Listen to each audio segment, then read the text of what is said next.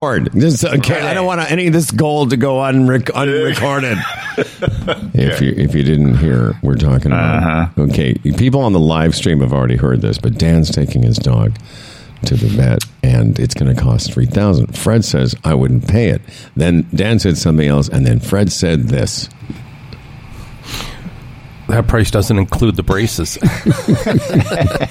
We, there was also a suggestion that Dan's girlfriend take Cliff to the dentist when she's going today and just sneak in an examination.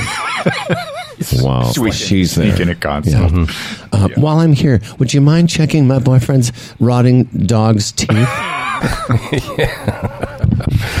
that would be a great thing to be filming, right? Like as a prank. oh, by the way, now that we're finished, could you just have a look at my uh, dog's teeth? They're like, what? No, no. Is that, I have an I have an appointment for eleven o'clock, but I just brought my dog, Yeah. and uh, he's not feeling well. Could you look inside his mouth? Yeah, I've done the research. It's cheaper to bring him to you than to a vet. Yeah. I was uh, thinking of Cliff. I was on stage Friday night, and uh, it went great. I really, my only regret is that I didn't stop and have them, the audience, react to the great Fred Patterson. Uh, mm, what was it? the Pizza joke. dough. Oh, oh, instead of the mask joke. What was that? You didn't use Right. that. I, I know. I know. I should have. I wanted to. I had planned to. You didn't have the courage. No, to- you know why? Because it was going so well, I forgot.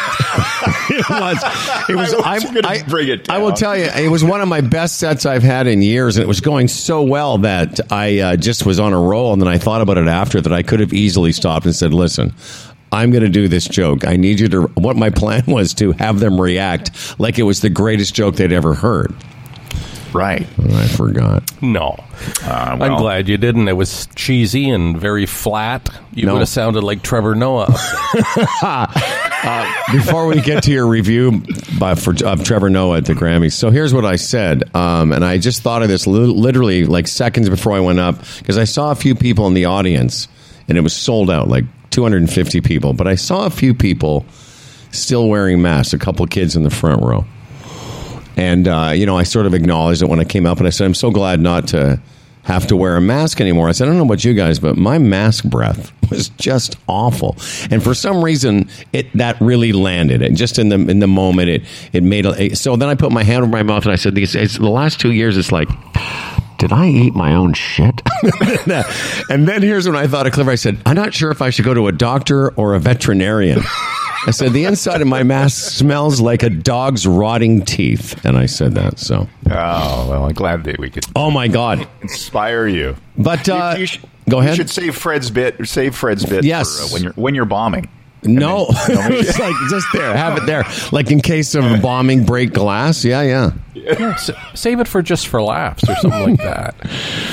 Yeah, I was only supposed, I was supposed to do. Here's the thing: I was supposed to do. I'm so out of practice. I was supposed to do 12 minutes, and what happens is before you go up, you say to somebody, "There's somebody keeping track on a on a timer of your time," and I you say to that person, "Okay, I need you to light me at 10." That gives me a couple minutes to wrap this thing up, and it's go. I'm I'm not kidding. It was one of my best sets. It was really going well, and all of a sudden, I don't know how long I've been up there, but I see somebody walking back and forth in, at the back of the room with their cell phone flashing me. I, I realize, realize, oh shit! And I look up and I see the light's been on. I don't know how long it's been on. Uh, So I ended up in comedy bliss. I was in Comedy Bliss, and it was going so well. I did 16 minutes, which is so unprofessional. So basically, I blew through. They call it blowing through your time, as opposed to blowing for your time. Dead. So all the other comics, they didn't hear any of the humor. All they did was yes. get pissed off that Oh, you're yeah. taking up their time. Well, it's you know what etiquette uh, is part of the etiquette is for you to go. I went over to the other comics. There was only a couple, and I, I went over to the headliner. He's a buddy of mine. I said, "I'm sorry." He's like pointing at his watch, but uh, you know, it's just it doesn't happen very often. I'm I'm usually uh, pretty good with that. Well, you should say that four minutes of funny prevented you from being unfunny for four minutes. well, what I did say to him is that he had told we, we were looking at the time before the show, and he, he saw his name. He says, you know, his name is uh, Jeff, and he says, oh, 35 to 40 minutes. He says, more like 30 to 35. And so I, I basically took up four of his minutes he didn't want to do. Anyway, it doesn't matter. In the end, it was fine. Will you be welcome back? Do you think? Yes, I'll be fine. Oh, it, it was interesting. I I was in a, I was in a, a lot of situations last week where I was around people. Um, probably the most I've been around people in a long time.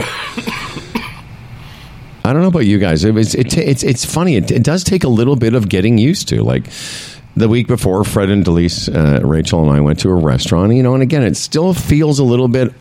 I don't know about you guys. I feel a little bit odd in, and not because I'm paranoid, just getting used to being around people again. I'm more and more afraid now, actually. Of, of because like I w- wanting to wear my mask, and I went to a a show on Friday night, which was you know there was some people wearing masks, some some people weren't, and I don't know. I was uh, I was really really cautious about keeping the mask on the whole time. I'm not ready yet. Just with I Omicron and, and you know variant B two or whatever. Yeah, I don't know. I haven't been out and about. But my Sobeys here, I don't wear it because there's nobody in there. At the hockey rink, I haven't worn it. Uh, that's really all I've. That's all I've pretty much done in the past week. Saturday, I'm going to the Jays game, and uh, I'll wear it going in. I guess. Well, Tuesday I was on a the set of a, a, sh- a, sh- a show. Friday night I was in a club. Saturday night Rachel and I went to uh, our old stomping grounds, boys. I was there at Yonge and Dundas, just down from Massey Hall, on uh, right next to the old Senator, Freddie. Remember the Senator, yeah. Senator restaurant on Victoria, Yeah. which is closed now, by the way. oh, is it? Yeah. Uh, so there's a restaurant right next to it called the Jazz Bistro, and I, they have like uh, you eat dinner, and then they have people playing music and stuff. So I said, let's just do that, see what that's like. And there was maybe a hundred and some odd people, and same wearing masks on the way in, but when you're sitting there, you're not wearing a mask, and just around a lot of. And I said to Rachel, I said, it feels good to be out in the world again, but it also feels a little weird, like you're just sort of getting used to it.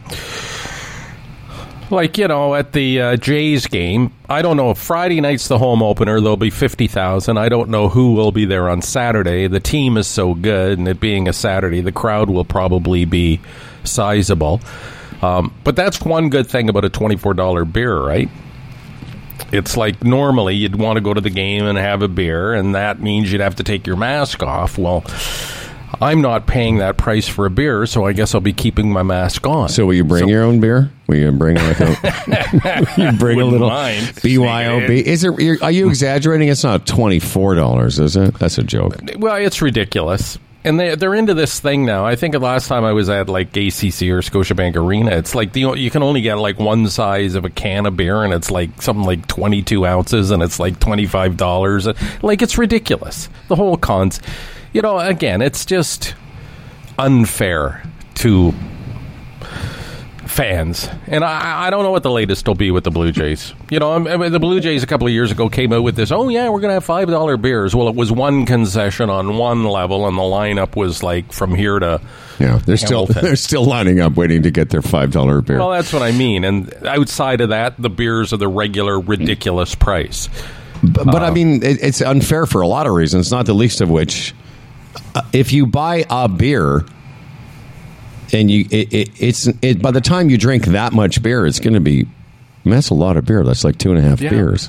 Yeah, it is. So it's going to be warm by the time the Mm-hmm. second and a half beer part.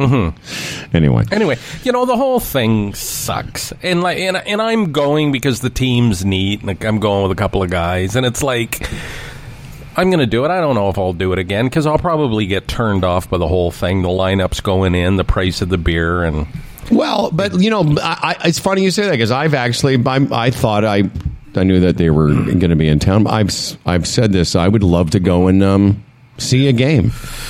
But I don't, and, and this, I'm not being facetious, but I don't have to pay $24 or whatever it is for a beer. 'cause Right. I'm not going to be drinking a beer, right. but it's the experience that I, Yeah. I'd like to have.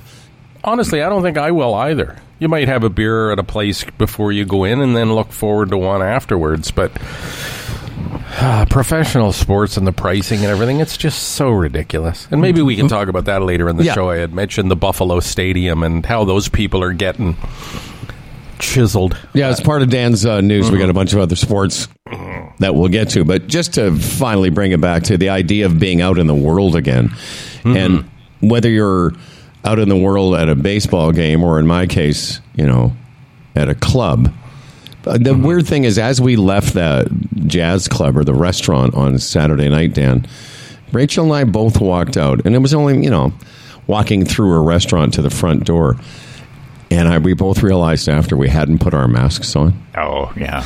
And it was, I said to her, Did you notice what was just happened? She goes, Yeah, I know. I, I don't know what it was. I just didn't, it wasn't that reflex that we've all had for the last couple of years. We just walked out without it. And it was, I don't know, it was kind of, I'll be honest with you, it felt good. it did. It really did. It felt like, oh, this is, this is kind of normal, even though I know another wave is coming. Yeah.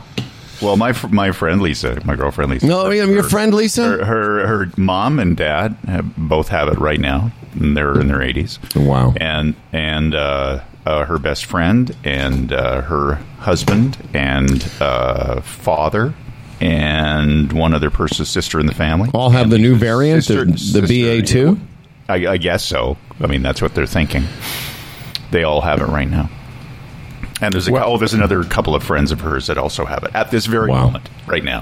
Well, the numbers in England are just explosive, but Yep. the deaths aren't. The deaths really aren't going up. Right. And again, it, it's another. You know how wonderful that vaccine is and has been. Like really, what it has done. And still, when I see. you know, people slamming the vaccine or questioning the vaccine. Know, it's, it's playing out exactly the way they said it would. But but to uh, I think our point last week, and I'm I'm pretty, I'm pretty sure we talked quite a bit about the fact they're not reporting the testing is basically all but stopped because yesterday, according to the Worldometer in the states, they only had 6,200 cases. Yeah. We, we, we reported in Canada uh, 3,000 cases yesterday, but to your point, uh, so the UK doesn't have a number, Dan. They haven't updated it. But Germany, 57, uh, 100,000 in France, 230 in South Korea.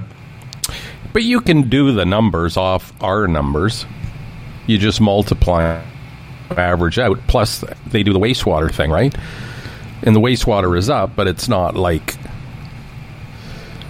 super alarming at this point. And again, it's not it's not playing out yet in in uh, ICU and death. Yeah, the death numbers are way down. Um, okay, well, that's a good pre-show. I think we got a lot of stuff done there. That was great. Thanks, Dan Duran's pre-show, brought to you by Dan Duran and the pre-show. Uh, I think that's about it. Well, let's start the show then. All right. This episode of Humble and Fred is being broadcast. All right, let's try it again. I mean, we had broadcasts.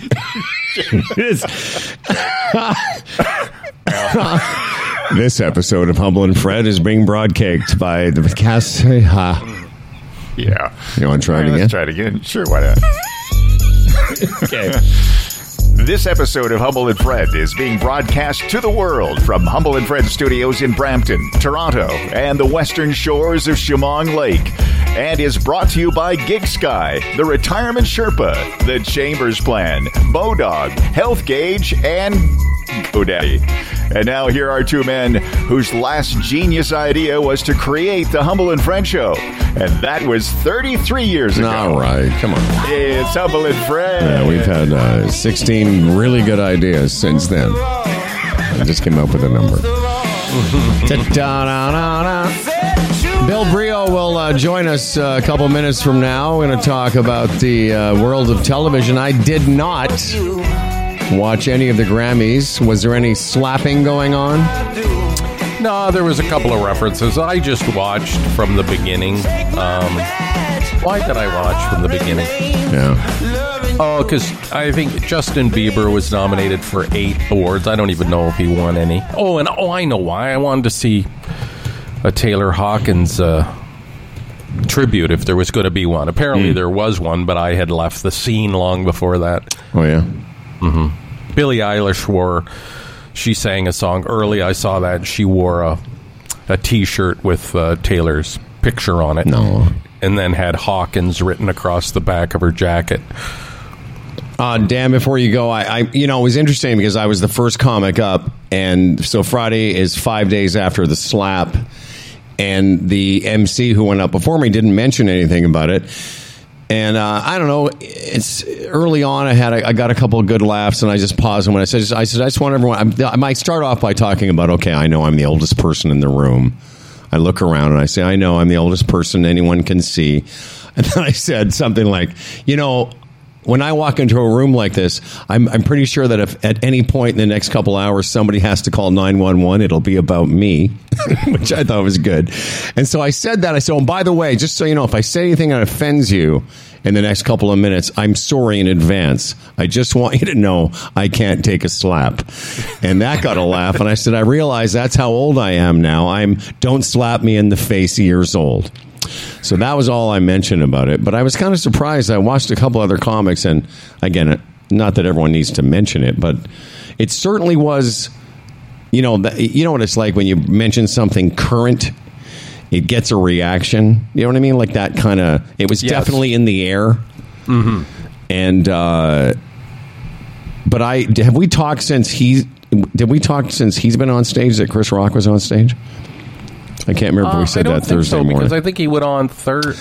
Oh, I can't remember. Yeah. it's, it's so so long ago. what yeah thursday was like four days ago Mm-hmm. anyway so he's basically said i had a show I, i'm not going to really talk about it now No, he said he's going to put something together, and Right. it's going, he said it's going to be funny and it's going to be serious. But yeah i think we did talk about it on thursday I yeah, can't in the remember. meantime, he's uh, he he's delivering what he's written over the past couple of years or whatever. well yeah i mean it takes a long time for him to get that kind of material together to go on tour. Then of course it'll become his netflix special. Uh-huh. Um, back to the grammys dan. Uh, freddie was saying that and, and i'm not a huge trevor noah fan. I really didn't watch i never watched the daily show with him on it but i have heard his stand-up and it's it's it's okay but he's just not i don't know. There's always something a little bit off about him you know Well, how do you become that level of superstar, which he is? Like, I, I don't get it. Like, I can't watch The Daily Show because of him. I think of Jon Stewart. I just don't like his delivery. I don't think he delivers well. And last night on the Grammys, he seemed too fast, and his jokes are like sort of corny, and I don't, I don't get it. I just don't get it. yeah uh, hey dan Yes. Yeah. we're gonna let you go but uh, i look forward to you coming back Oh, I'm you going know to work on some great, uh, great stories coming up. and good Hey, luck Dan, with is, uh, the, is the is the ice out there on the lake? No, it's still there. Wow. what Still there. It's it's uh, yeah. You could probably walk on parts of it still. It's, uh, No. but it's it's starting to crack up a little bit. I, I was there. Uh, it was really interesting. To uh, Saturday morning, the the whole ice pack moved away from us about six to eight feet, Hmm. and then while while going for a walk yesterday with my dog Clifford, uh, it received it, it came back. I watched it Well- uh, crumple back. Yeah. What, well, wouldn't uh, Clifford's breath's probably melting something? Thursday uh, is supposed to be 14 and sunny here, and this weekend Every Thursday, it's really hot. every th- only Thursdays. Only Thursday. Every Thursday in April. Uh, next Monday 16, Sunday 10, 16 Monday. oh, here we go. Here we go. Here we and I go. know a lot of uh, public courses, golf courses open in the city on the weekend.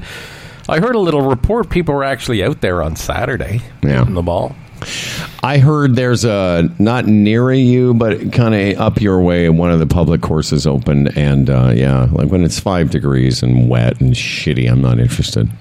How is that good for the golf course too? People walking on it when it's soggy and ripping it apart when it's not. It, it's still dormant for on some level. Yeah, I mean, I don't, I don't know if it's good or bad for the ground. I think it's the taking the divots out of the ground when it's not growing is part of the issue. But I guess they Yeah. must, they must calculate it like, okay, well, those public places, they only, you only have from now until, you know, some point in October. You got to get as many rounds in as you can. Uh, all right, Daniel, you're a good boy. Okay. Okay, okay, okay. Um, yeah, I, it's interesting to hear that him say that he was a little bit nervous about being out in public because I didn't feel that. What I brought, the reason I brought it up that I'd been out in situations with other humans, this is the most I've seen other people in somewhat close quarters for a long time. And at first, it was sort of a little bit odd.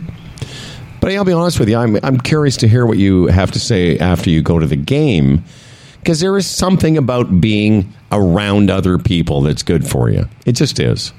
Oh, Howie, Howie, Howie. Absolutely. Again, you know, we get all the we get all the COVID numbers and the ICUs and the hospitalizations, but what we haven't been getting is a good solid number on mental health through this. Yeah. And honestly, you nailed it and we're really at that position now. Well, how many times have I said it over the past couple of weeks? It's just, you know, it's a balancing act now pick your poison, uh, honestly, at this point, because we can't go backwards. And look at the list of people Dan said has has, has got it. I mean, so what do you do now? Because all those people have got it, you're not going to go anywhere? Well, okay, that's really not the solution. I think the reality of it, we should all just expect maybe to get it over the next few months. Uh, uh, for sure. For sure. No, uh, certainly. I think the the key, and we were just quickly looking at those worldometer numbers, but you know, you brought this up a bunch of times, and it's true. Look at the number of people now in ICU and in death, and it's so low that it would be mm-hmm. less than, and I hate to say this, but it, I'm sure the people dying of COVID, it would be less than people dying of other, you know, airborne viruses like the flu. I know it sounds stupid, but you know what I mean. Yeah. It, it's not any. Those numbers we're looking at now are they're only uh, significant because they're COVID numbers, but they wouldn't be significant if it was any other numbers. What I'm trying to say. Yeah. No, I get it. It's we're freaked out by it. That's Yeah. why you know when you go in a place and you're looking around for masks now and just wondering whether you should because we've had two years of being freaked out. So you don't just shake that immediately. Yeah, that's it. I mean, even I, you know, I was like, oh, the day that the masks c- come off, I'm taking mine off. But, you know, then reality set in and I, you know, look at the situation. Should I or shouldn't I? There's always one in my back pocket. And that's where we're at now. And I think most people are. If you're uncomfortable, put a mask on. If you're not, don't. Boom. What else can you do? You know, I- and you've got all- you've got all your vaccinations. Yeah, I think um, it. I, I was sort of joking with Rachel the last couple of weekends. I said we should go see live music or karaoke. You know, I just wanted to you know do something different. Part of it though is just the need, I think, to be around other human beings in and just be sort of you know sharing you know dinner and looking around and seeing people and this club we went to i, I honestly I, I thought you were going to mock me more. I'm not that big a jazz fan. It was more about just seeing something live you know what I mean? Just being out, and then we only stayed. So dinner was seven to eight, eight to nine fifteen ish. We stayed and watched these guys play. It's downtown Toronto, so you're seeing some of the best musicians in the city. These are you know this is these aren't kids. These are session musicians, and and you know an hour is about as much as I could handle. But I said to Rach, I said, you know, this is so nice to be out in the world again, Right. And just seeing people and hearing music, and it was just cool. No, it is. And I wouldn't mock you. I mean, Well, I mean, I'm not a big jazz guy. I was sitting there listening Yeah, to the same. It all know, sounds I- the same to me. Howie, I've been to. Delise and I went to New Orleans for five days a few years ago, and I spent a lot of time in those clubs, Yeah. nursing a beer, watching jazz music. I loved it; it was fantastic. or like Na- Nashville with country music again, which isn't necessarily a genre I like, but when you're in those situations, it's uh, it's real, man. Oh, it It's real. and especially when you realize like the, there are gr- these are grown men and women on stage. These are people in their 40s, 50s, and you know the guy emceeing is talking about this guy plays with this band, and I just you know you're seeing again it's downtown Toronto on a Saturday night. These are really good musicians. By about the hour mark, though, I'm like, okay, it's yeah, but you're like that with anything. No, it's true. it is Well, true. Uh-huh. I just get um, to a point where I'm like, okay, I have to leave this situation now, but I was thinking sitting here on the couch on the weekend too, because you still see all sorts of anti-vax stuff. One person dies, and it's oh yeah, the vax killed them, and somebody retires young, and oh yeah, it's just the vax. That's right. like it just, it's just so mindless, and from people that you think are actually intelligent or you thought were intelligent. Let's look at it this way: National Hockey League, seven hundred players, they're all vaxxed, I think, except for one. NBA, all the players are vaxxed. Ninety. 99.999% vaxxed. Um, Major League Baseball now has been in um, training camp now for uh, what? A couple of weeks. Yeah. About a thousand players. Notice, what is that? A couple of thousand, 2,500? Notice not one of them has died yet. Oh no, they they're all they Not all one seem to be professional alive. athlete has died no, from the vaccine. Well, that's because they got a special vaccine. I know. And you get the numbers from these people. Oh, yeah, like 1 in 40. Oh, yeah, 1 in 100 people are dying. You're just not Mm. Telling right. us. Well, I guess. So pro- all professional athletes are getting special vaccine because of all those hundreds of athletes, not one has died from the vaccine. I've noticed not one. Mm-hmm. Yeah, In fact, I don't even know if one has got sick from the vaccine. Oh, are you kidding? What about alopecia? Apparently, that you get that from the vaccine too. Yeah, I guess. Yeah. Now that is a really good point. Like of all, and what Yeah. about all the other athletes around the world and all the other different, Yes. all the you know, nobody. Listen, lots of guys in the PGA Tour, and I mean lots of them have had COVID. Famously, Yeah. you know, some big stars in the PGA Tour world have actually had to withdraw from tournaments. Mm-hmm. You know, there was like you know, we're talking about the one of the biggest stars was leading a tournament last year and had to and had to bow out because tested positive. But nobody has missed a tournament because they got sick from the vaccine. No. Yeah, but then they, the conspiracists would tell you that it's it's not being reported. Oh, okay. It's The dirty little secret. We're all going to die. Okay. Well, Like, really? What kind of a goddamn simpleton must you be? I don't know. Or what is your motive? Like, uh, that's the motive. Like, what what has gone wrong in your brain that that's the way it manifests? And also, how do you hang on to Bizarre. it? Yeah. Like, how do you be so? How can you be so wrong about something and yet hang on to it? Um, I don't have the answer, but I'll tell you what I do have. I have some information today. Yeah, I have some information today about our good friends at GoDaddy. Ha! You know, if I said, How would you like to start your website right now? You can, it's free. And you'd be like, What? Free? You mean I have to put down a credit card and then take some money later? No. No credit cards even required. Visit GoDaddy.ca to learn more. Powering small business and entrepreneurs uh, for over 25 years and servicing over 20 million customers worldwide. GoDaddy is where people come to get a domain, create a website, and everything else you need to get your business online. There's no better time than now to get it going with GoDaddy. GoDaddy's free and friendly 24 7 phone support is here to help you every step of the way. GoDaddy.ca.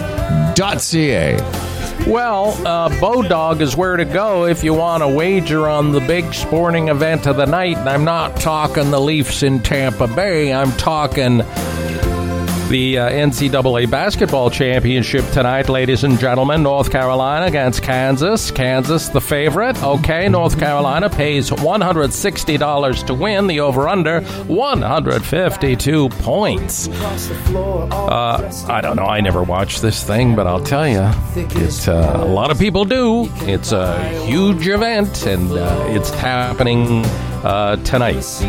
It's just crazy, you know, isn't it? College basketball. Is, is this the final one? I'm sorry, I was I was distracted. Th- Is tonight the final game? Yeah, North Carolina and, Yeah. uh, and Kansas. Nice. It's, uh, it's just amazing how big it is, and Yeah. good on them. Uh, whether you're a sports bettor, a horse racing fan, a poker, or casino player, Bodog, your number one source of online gambling entertainment, from their industry-leading odds, world-class sportsbook, and feature-rich poker room to their fully loaded casino and race book, they've been providing Canadian players with an unparalleled gaming experience since the year 1994. That's Bodog. No, I'll tell you what else. It's this time. Hi guys. Hi guys. Hi guys. I'm just going to pick out a couple of these because. Uh, just quickly, I mean, we may not get to all these. Humble and Fred at humbleandfredradio.com, but from uh, Rich Tunes, it was qu- uh, quite a long email. Uh, Rich Tunes, of course, he's so talented, and they've been such supporters of our us for a long time. Rich and his sweet, lovely wife Mary, and he's the one that created the cartoons. Anyway, you, you Hundy Peas know who they are. Uh, my wife Mary just came back from Florida, had a great time, made better by listening to your show. I found your discussions on tipping and Fred's uh, recollection of the lobster bisque incident. It was uh, lobster risotto. Uh, in the space of our experience at a Miami Nobu, which is a very fancy restaurant, he says, I thought you guys might find this interesting. It seems Howard is dead on correct with his proclamation that 20% is the new gratuity. And he goes on to talk about basically making our point, which was had, they had a fantastic dinner like at this famous restaurant. You know, dinner and a bottle of wine cost four hundred dollars, but printed at the bottom of the bill were the words twenty percent gratuity included, not fifteen or eighteen, but twenty points. This adds eighty dollars to the bill Anyways, it goes on to say that that's not the kicker, is that the waiter brings it over and is waiting for another a tip on top of that. he said Really? I, he said I felt uh, an odd pressure but just for a moment to add something they did not uh, anyway he says uh, again we had a great experience but after the bill I thought damn those guys have balls as always loving you back at ya Rich Tunes So is dining out like professional sports is becoming a rich man's uh, pastime or entertainment? Is that going to happen to restaurants too?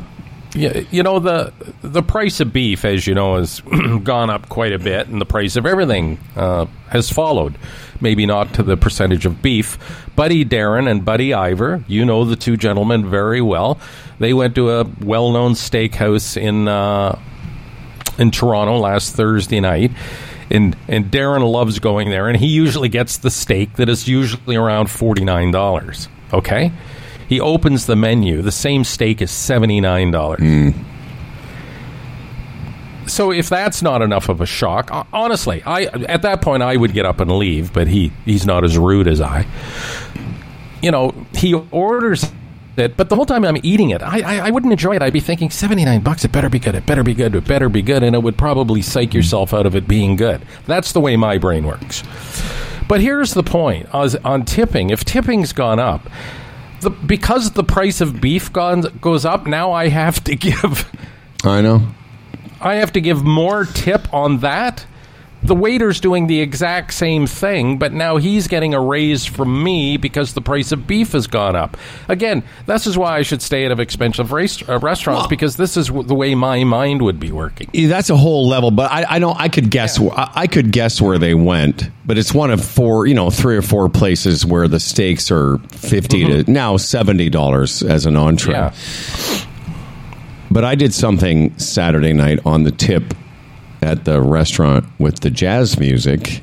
Is I tipped on the pre-tax dollars, and I don't normally do that. It's oh. just that I I've now decided if I have to give you between eighteen and twenty percent because it's no longer, and I'm right by the way. It, it's no longer when you're. It, it used to be you had an option. Most of the time, you get handed the machine. It starts at 18, 18, 20, 22. So the bill. Yeah, but you have the option to put your own. You do. I'm just saying their default now, and that was my point that Right. Mm-hmm. Rich was talking about. The default seems to be 20. So I tipped on the pre-tax, not including the uh, whatever you call it, the ticket for the show. It was 20 bucks a person, which is pretty reasonable, right? To sit there and watch people play music. So Oh. the cover charge for the the show was $20 a person, which was cool. Mm-hmm. So but the f- bill for the food and you know Rachel had a couple of drinks and you know I'm having my non-alcoholic beer. It was pretty reasonable. It was like $130 for two people eating hors d'oeuvres and drinks. Not oh. bad. But that's a level down restaurant wise. Maybe a couple levels down from where Darren and Ivor were. I guess my point is if you're going to choose when you choose a place that has $50 steaks, you're already you're already thinking to yourself, okay, this is going to be a three or four hundred dollar dinner. It just is. No, I know, but 49 to 79, eh, that's a pretty big jump. I, I agree. I'm just saying, once you've chosen that place instead of No, I know. I it. places that are much cheaper, you're already. You know, I know what you're saying. Yeah, it would be a drag sitting there going to 17. My thought when you were talking, by the way, is something we both have said, which is I don't order steak that much in restaurants anymore. Like, it's just not what I want. I don't think they, it's not worth the money, and I think I can make it better. And through our conversation, I believe he said it was good. but that wasn't the focus of the conversation. It was. And then I said to him, So what was the baked potato? 11 bucks? Because those steakhouses, obvious, often, Yeah, of you course. get the steak and then you got to buy the baked potato. But he said it was actually included with the meal in this case. I would hope so. It's seven. Not always is. But, you know, in a grocery store, you know, unless you get the top cuts of beef, buying a steak at a grocery store is hit and miss. I don't even consider it now. I don't even look at them. Yeah, well, I, don't buy them. don't. At, I don't buy them at grocery stores. I buy Yeah. them at places that sell meat. There's a couple places around here. Rowe Farm. Uh, there's a place on Royal York. It's been around in Etobicoke. It's a meat place, and you're and you're paying more, but you're actually at least you, or even the cheese boutique's got a great. They have a meat Yeah. section now, but you're paying more for it. It just turns out to be better. Yeah.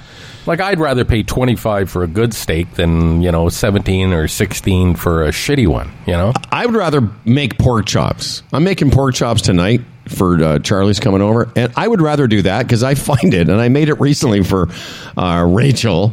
I just find I cook them better, and they're less finicky. Like I don't Yes. fuck them up. I fuck up steaks every other one. Uh, It's not even a. It's a matter of when I'll do it. But the pork chop, I seem to be able to figure it out. Just it just cooks Yeah. easier for me. Well, um, I'm looking for stuff. Uh, I'm at the grocery store and that on the next few nights, and then I saw pork shoulder roasts were on sale, and this big roast was like twelve bucks. Right. So I put it in the oven yesterday for five hours at 200 degrees. Just let it low and slow, and it was delicious. And I seasoned it properly, and it was nice and tender. It was like melt in your mouth almost. You know, a roast beef like a prime rib the same size would have cost about seventy dollars. And it's finicky. And I that's right. You never really really know what you're getting. This this pork shoulder was 12 bucks. And it's like to me that's a no-brainer. Brainer. Beef has priced itself right out of my mind and I imagine it's like that with a lot of people. And it's too bad because it's a whole, it's a big industry in Canada. Yeah, I mean, but you're. I, I agree. Your original point, though, you know, is a restaurant becoming a rich person's domain. Well, first of all, those restaurants always were. Again, I can't. I yes. couldn't tell you which one they went to, but if it's it's either Morton's, Ruth's Chris, uh, Barberian. I mean, there's there's three or four where you start where every entree starts between fifty and sixty anyway Um, that was already the domain of people with money. And that's why I say if you go in there and you thought it was going to be 59 and it's 79, it's like, well, whatever. We're all we're already those two guys were already spending 300 for dinner. Mm-hmm. No, I know, but on all levels, even like if I take May and John to McDonald's, he gets a double fillet now meal, and Nice. she gets this Happy Meal thing. It's almost twenty bucks for two kids. Yeah. So a family. Anyway, I, I just don't know how people do it now because the percentage wise of what it used to be against income and what these costs are now against income, it's just it's exploded. It really has. No, I know. I was going to make some comment about how dumb people are that think it's Biden's problem in terms of inflation, but there's inflation now all over the planet. Gee, I wonder, wonder where that came from. Could it have been two years of fucking thing being locked down? Maybe. Well, it's all supply chain. I know. Um, let's uh, be. I wanted to get to the uh, other email here, just below it, the one from Ernie. Humble down thread. Okay. It's right below the one I just read from Rich Tunes. Right, I got it. Yeah, yeah. Hi guys, thanks for excuse me. Oh my goodness. Okay thanks there? for playing the recording of you two singing Hey Mon Hey with Howard Chan. It brought back some great memories of the show on CFNY. I was laughing so hard that I almost went off the road. As for the original, uh, the origin of the bit, I think I remember how it started. You guys were chatting about something to do with vacationing in the Caribbean when Fred simply replied to something that Howard said by singing "Him on Hey." Howard started laughing, ran with it like he often does, and the rest is history. Okay. A favorite of mine was when you sang it to Otto Lowy. Who's that? Otto Lowy was, uh, I don't know, was like. He's what- the oh the storyteller from CBC Radio. Right, He also made up his own way of singing it. Love you guys, Ernie Pin. Thanks, Yeah. Ern. up for you guys. Input 102. And Fred, I cannot believe it. You had a, a world famous opera singer on your show talking, singing. I'm sorry, Fred. I was trying to find us. I don't have a, a, a clean hey mon hey. I was just trying to get to the end of it. Anyway, hey mon hey. I don't. Here it says Humble and Fred eight, original. Hang on. Hey mon hey original. You've got a request from your dog? Jim, I've gone from, and I want to hear promos. Wonderful. Here it is. Here we go. In case uh, you needed a. Here we go. Sing with us, OJ. Hey, man, hey. There we go. Hey, man, hey. Hey, man, hey. Hey, man, hey. Hey, hey. I, do you remember where it came from? Because I don't. I have no idea. And, and Ernie could be right. It could have been something you said, and I started singing along. I don't know. He's barking. The only thing I thought of is because we used to have fun with. You know, really, there's such a sense of. I used to tell you about my in-laws and Thanks, everything. It would be like, guys. uh, "You Thank coming over for cake and tea?" And then one day I had you guys, you and Dan, to my house, and we had buns and meat, Buns and meat. cake and tea. True man, true. And that also came from at, there. I bought them at the A&P. And I, I was just wondering maybe through that you said something when I went hey mon hey because of a Something. a, a Caribbean twist or something. Who knows, Howard? I don't think we'll ever find out. Uh, hey, buddy, can you do me a favor? Because you're kind of like cutting in and out a little bit. Not that it, Am it's I not. really? Well, more than usual. All right. Do you want to go and come back?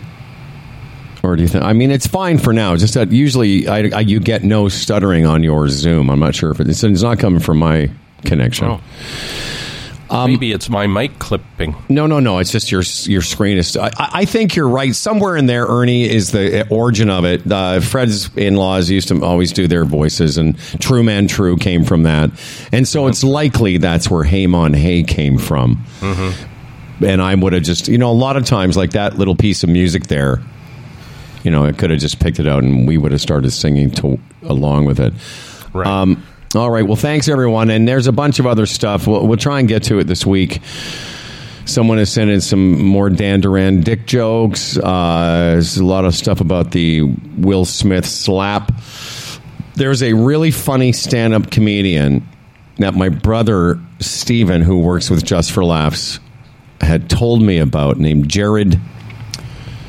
Oh, he, he hosted Saturday Night Live on uh, Saturday night and uh, very interesting opening monologue from a guy that I'd never really heard of before my brother told me about it. His name is Jared Campbell.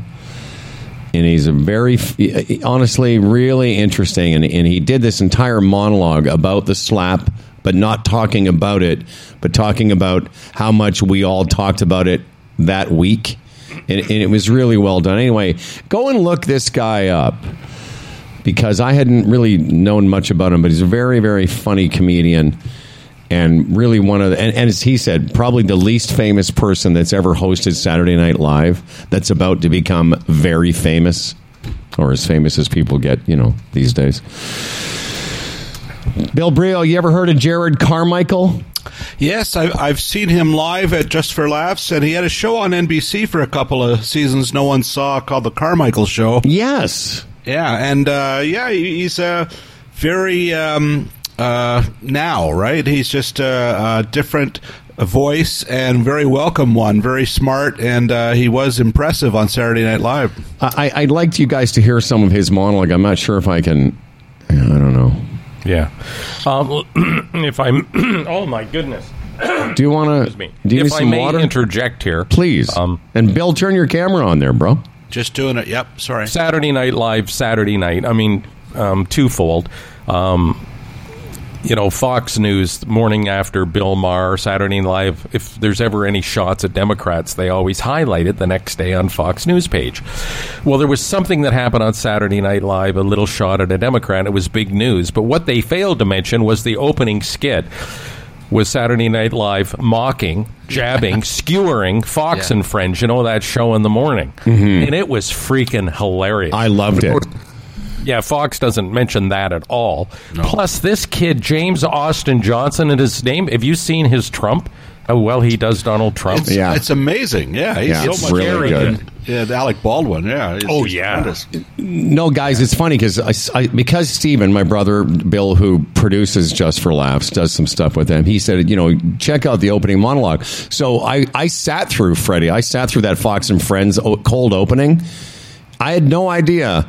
Really, uh, what to expect? It was really well done, and Kate McKinnon Yeah. is uh, she's one of my favorites.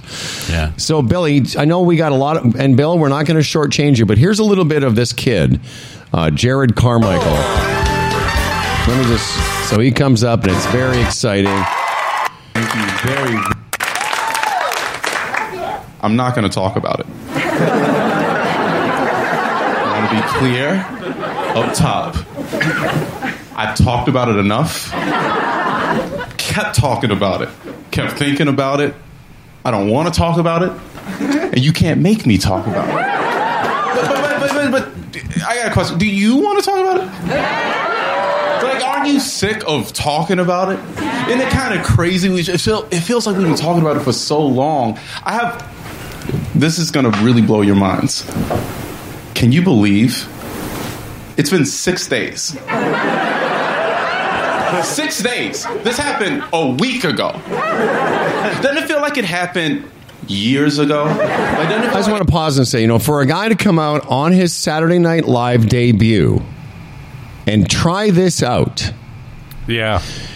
this isn't something he wrote weeks ago, years ago. This is something he wrote this week. I know it doesn't sound that impressive until you realize this is his debut. You know, this is his big moment. And he's doing this. Anyway, he goes on to talk about how. Eh, should I play a little bit more, Bill? Are you okay with it? You go ahead. Yeah. All right. It happened when we were all in high school. like it feels like it happened somewhere between Jamiroquai and 9/11. Like somewhere I didn't get the reference. A long, long time ago. Feels like we've been living in the wake of it our entire lives. It happened on Sunday. On Sunday. It's Saturday, bro.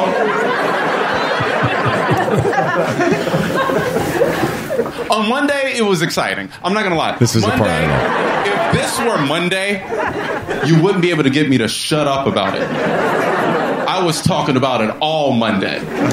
Tuesday, still talking about it. A little less exciting because it stopped being about it by Tuesday. It started being about a lot of proxy arguments, hair, and black men and white people on Twitter. It was just, it was too much by Tuesday.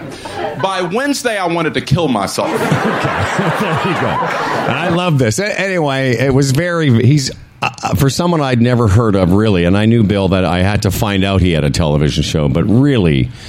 I thought that was pretty ballsy and, and really well done too. Well, also he's exactly right. If you go on Saturday Night Live on Saturday, six days later, and just do more about the slap, uh, it is uh, it's over. And, Yes. and he nailed it. Like it was no one. Uh, he, when he asked the audience, "Do you want me to keep going on this?" Half of them said yes, half of them said no, and so he was very smart to hit that button because otherwise it just sounds stale. I think. Interesting too, though, and he makes a great point that that was Sunday and this is Saturday, bro. As he says, our our consumption of information is sped up to the point. If this were ten years ago, that thing would be talked about for a year. You know, by Yeah, you no, know what I mean. Like yeah, it, it would be debated. We they'd still be. We'd all still be excited about it. But the news cycle, you're right, is a day and a half tops nowadays. I think.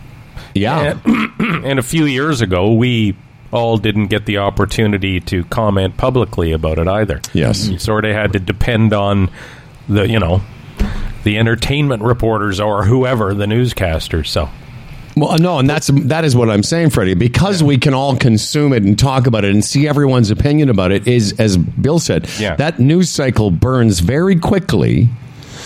Yeah. And, and Billy, even me, I was on stage Friday night, and and that's only five days prior to you know removed from the slap, and I made a reference, and it it, it did really well, but it's not like. You know, it's just it's it's almost over by that time. You can't do five minutes on it anymore for No. sure. Uh-huh. The guy, you know, and you start to look at commentaries, and they all become the same. The guy that jumps out for me, my favorite TV critic, is Kareem Abdul Jabbar. Yeah. And read his take on it. It's very smart. And the suggestion is that stop having the Oscars. Yeah, like it's it's it, yeah. No, he's fantastic. Fred he is it really. I, I'm, I'm so. Uh, how can you be that good at basketball and uh, criticizing television? Uh, I'm sorry, it's- Freddie. Have you not read that article? I'm going to send it to you. You'll love it.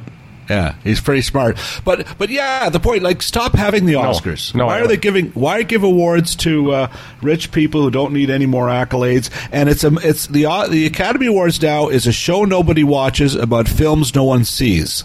So Yes. th- have a nice lunch, give each other little envelopes, and d- leave us out of it. Mm-hmm. Well, you know, Bill, even the Grammys, and again, I'm a 65 year old man. I'm basically out of touch. I realize that. But when I look at the uh, Grammys that were given away Friday night, not on television, and the Grammys that were given away last night on television, it's like this is not for me anymore. This is, Yeah. it's a, it, the, the genres that I'm interested in are like totally ignored on this show on a Sunday night. I don't know who these kids are, and I don't know anything about their music. And all, and like each category is like ten nominees. It's just like a big circle jerk of what? What's the point of it all? It We- really we, we, is. we sit there and go, "Oh, look, there's George Harrison's widow." That's right. Someone we recognize. yeah, you know, only one I, I said the same thing about the the Oscars as well. I, I just tired. I, I'm no longer interested in shows about shows. Right. And that's what it is. It's like a show Yes. about other shows, and, and the Oscars. Half of them I don't know or I didn't see. Yeah. Um, but let's talk about what Bill is here to talk about. Fred, go ahead. If I could just make one more observation while we're talking about television and, you know, now being able to take part in commenting and everything. You know, as a kid growing up, even in recent history as an adult, you know, before the 24 hour uh, newsreel and everything, you know, there was all sorts of world conflicts, obviously not to this level, that were happening. But unless you grabbed the newspaper intently watched a newscast, you didn't really even know they were going on. Well, over the past week, I've really stayed away from from CNN and Fox News and MSNBC for whatever reason, be it the Blue Jays doing stuff outside, whatever. It's it, it's almost frightening. That stuff is way over there now. Like I don't even know what's going on in Ukraine right now because I haven't been exposed to it hour after hour every day. And Well, it's it- funny how if you can choose to push that out of your life, you can just by not sitting in front of a television set. It's Fred, interesting. it, it makes you wonder uh, would the Vietnam War have raged for 10 or 12 years today when Yes. it was on TV every night? Would people just have said, oh, what's on Gomer Pyle? You know, like at, at some point, because uh, you're right, our attention span just won't tolerate it night after night anymore. Well, I mean, that was part of the the you know that ended the Vietnam War was because people could see in real time, unlike World War II. And I made the point you just made, Fred, last week about Yeah. you know back in the Second World War, the only way you got any information. Was literally either you looked at the newspaper, which most people didn't do statistically, or you went to the movies and they had the newsreel. But Yeah. the rest of the time, you know, unless you had a personal experience, like my father went over there, so I'm sure his parents were trying to keep up with information, but most people didn't have all the information in the world in their hand whenever they wanted it. And I guess part of the point I'm making is it's it's it's just an avalanche of information. At the end of the day, it's still up to us how much we want to be exposed to it by Sure. putting the phone down, by t- sh- turning the TV off. I mean, we still are in control, and I sort of pro- proved that to myself over the past week. Um, Unfortunately, the the people over there, you know, Right. can't can't opt Right. out of it. So part of my I don't know, responsibility, I feel like I should check in. Not that it, Yeah. that matters to them, but I feel like, well, they're going through this. Shouldn't I at least have a, a sense of what's going on? Oh, but oh, you mean the you mean the it sucks to be you factor? yeah, well, yeah, I guess. I mean, it does. It certainly doesn't suck to be us over here in North America. No, that's for But sure. But also I think you know North Americans have been through a couple of years of isolation and social. You know, it, it's such a weird time. So to to when you to turn on the TV, you are looking to escape, and the reality of that war is it's just a little too much. It's Yeah. so brutal. So it's another reason why I think we're we're turning away from it now. We just can't look anymore. It's it's heartbreaking and it's awful, uh, but also it, we don't bear up with it as much as we would would have. Well, otherwise. two years ago, I, I totally agree because pre-pandemic, think about how extraordinary what's going on there, and it's horrible, etc. We all know that, but pre-pandemic, I think a lot of us would have had maybe more energy for it. Right? Yeah. I said this on stage. I said, I, I don't know about you guys, but I am so tired of being in a constant state of freaking the fuck out. I said, Trump, the pandemic, the fuckhead rally, and now World War III. and, uh, but it's true. We're all on this kind of like, it's been t- years now, over two years of constantly being on edge. So for sure, we're opting out of the war coverage because it's like, how much more shit can we put on our plate? Yeah. Although it's it's, Well, it's twenty four hours. to the sadism. No, it just adds to the sadism. Is that a word of, uh, of this? Uh, what of a how much Sadism, but yeah, I know what you mean. Uh, uh, uh, uh, Vladimir Putin is. So on the heels of the world going through this, he inflicts this on you too. Yeah. No, he maybe looked at it as an opportunity, but where? I mean, the question is, where is this guy's like? He's he has no heart. He has no mind. He's just Mm-hmm. he's a tyrant, and I guess he play. He doesn't care. Obviously, it's well, too well, much. To to turn to some of the stuff that's coming up on TV. Yeah, I was perfect- trying. I was trying to find a segue. I, I, no, no, it's all right. This, this has been really interesting. But it just there's this show coming up, and you guys have had him on. Mitch Azaria is this uh, producer who makes these Yes. slow TV docs, and his new one is Tripping the Bruce, and it's three hours in a sailboat going around the tip of the Bruce Peninsula. It's as far removed from Yes. war and conflict and everything, and it's the most. It's almost just a serene way to turn off and just float downstream while watching TV. And uh, it's I, I've seen the new one.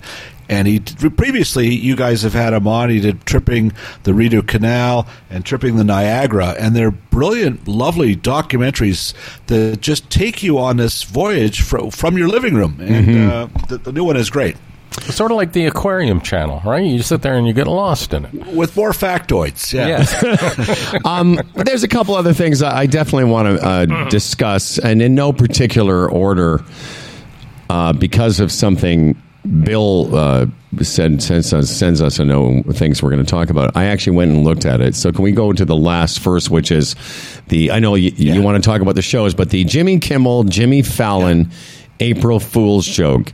I didn't know what it was. I went and looked at it. Why don't you describe it? Because it's a pretty unique moment in television history. It is because uh, networks don't intermingle like this anymore. You know, way back when we were young, they would have Battle of the Network Stars, and you'd see ABC, NBC, CBS doing, you know, running track and field races and things. Here, you've got uh, NBC's Tonight Show host Jimmy Fallon flying to L.A. Yeah. to host uh, Jimmy Kimmel Live, while Kimmel comes to New York to host The Tonight Show. And it was an April Fool's gag. Uh, and it was just two guys having fun, you know, and you could see them just letting their hair down. They had two Guillermos, you know, they, uh, and, and they had a bit where uh, Kimmel was still in L.A. while Fallon was there, and they invited audience members or people off the street to get their picture taken with the host at the desk. And these people would sit, and then they would. Behind their back, they would switch Kimmel with uh, Fallon, yeah. and it was hilarious because people, the double takes, they nearly broke their necks when they would look and see that it was a different Jimmy.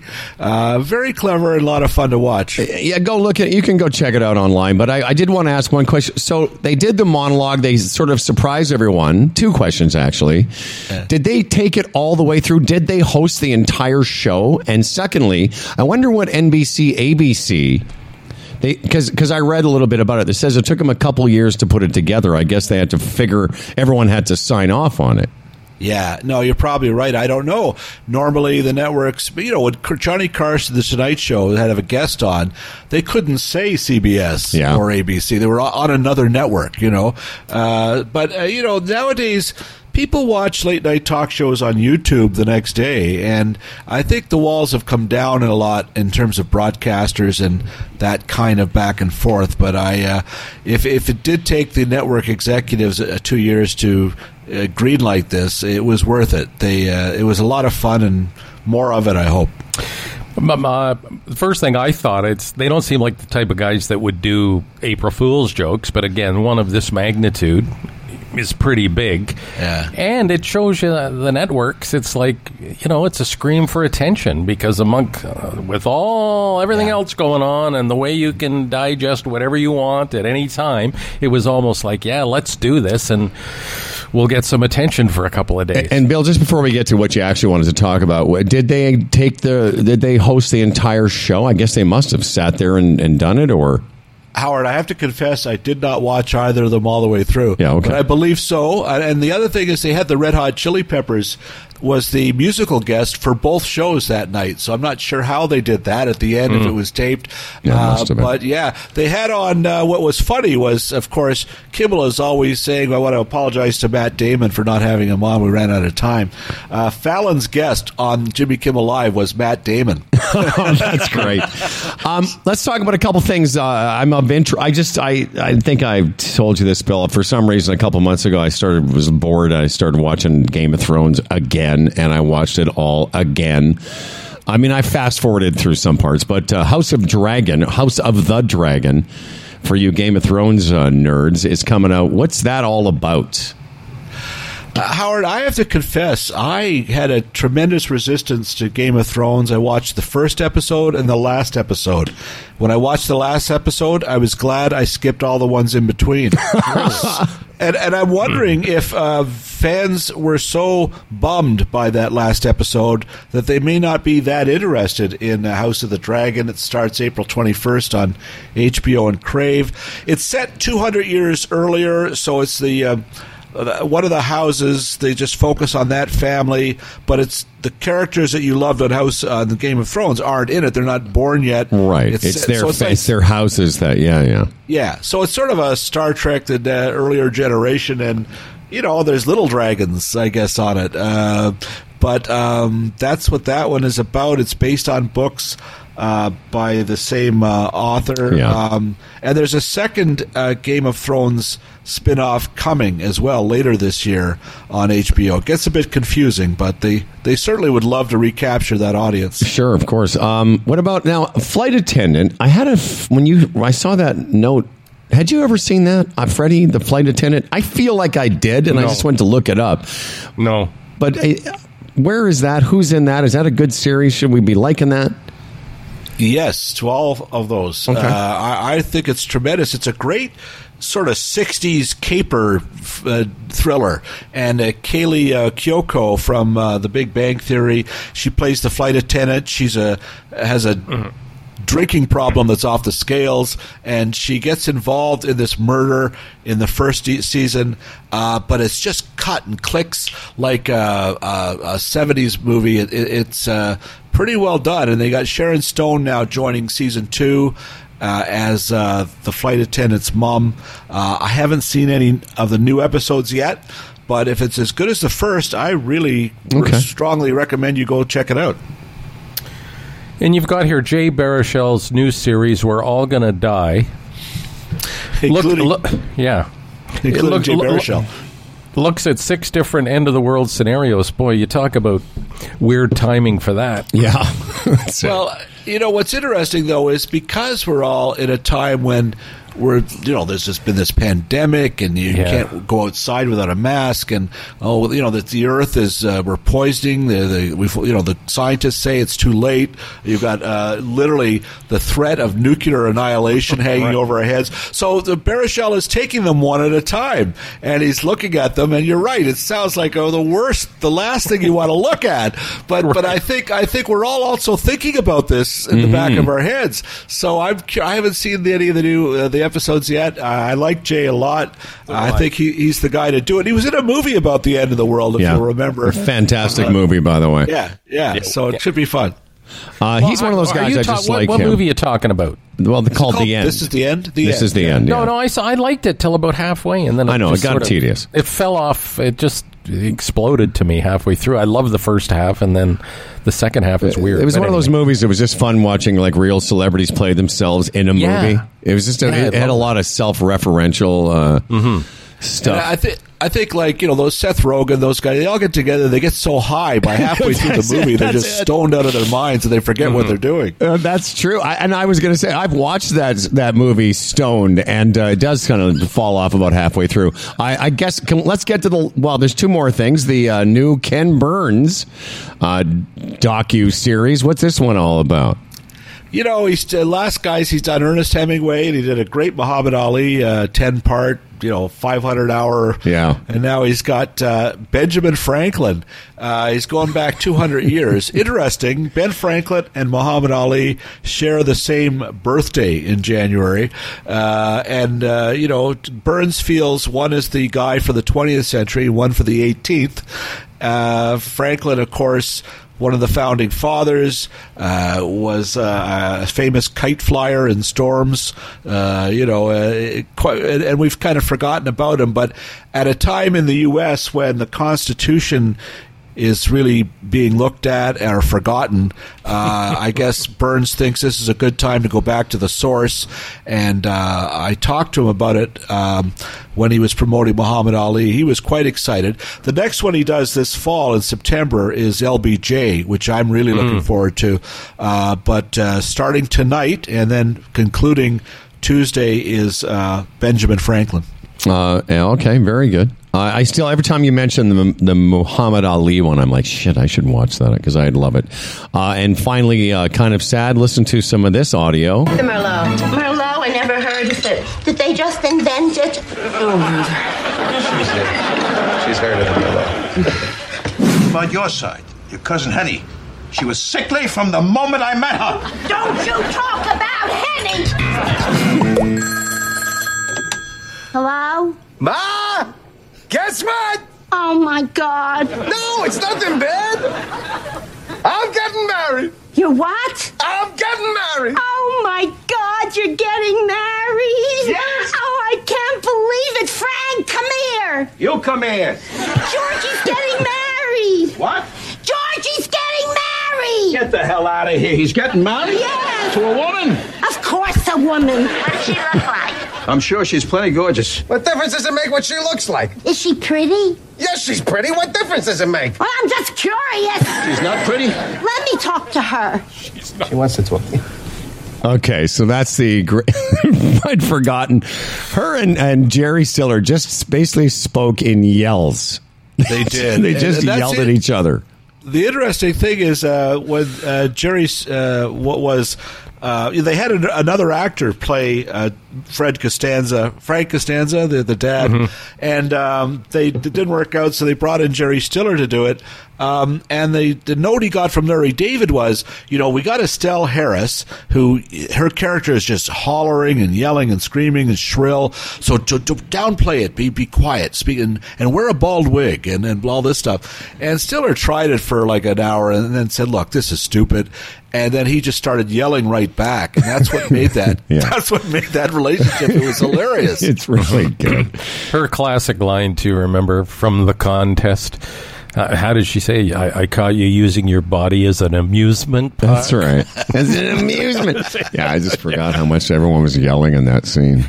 So People good. were, I think, fascinated with uh, uh, Estelle uh, Costanza. Just they had to figure out what, how did George be, become get made? You know, Yes. like that No, was that's the, good. the fascination with Estelle. Like there had to be a reason he turned out the way he did, right? Hey, Bill Brioux, it wouldn't be. It's by the way, it's B R I O U X dot TV, Brioux dot TV. Citizens, go check that out.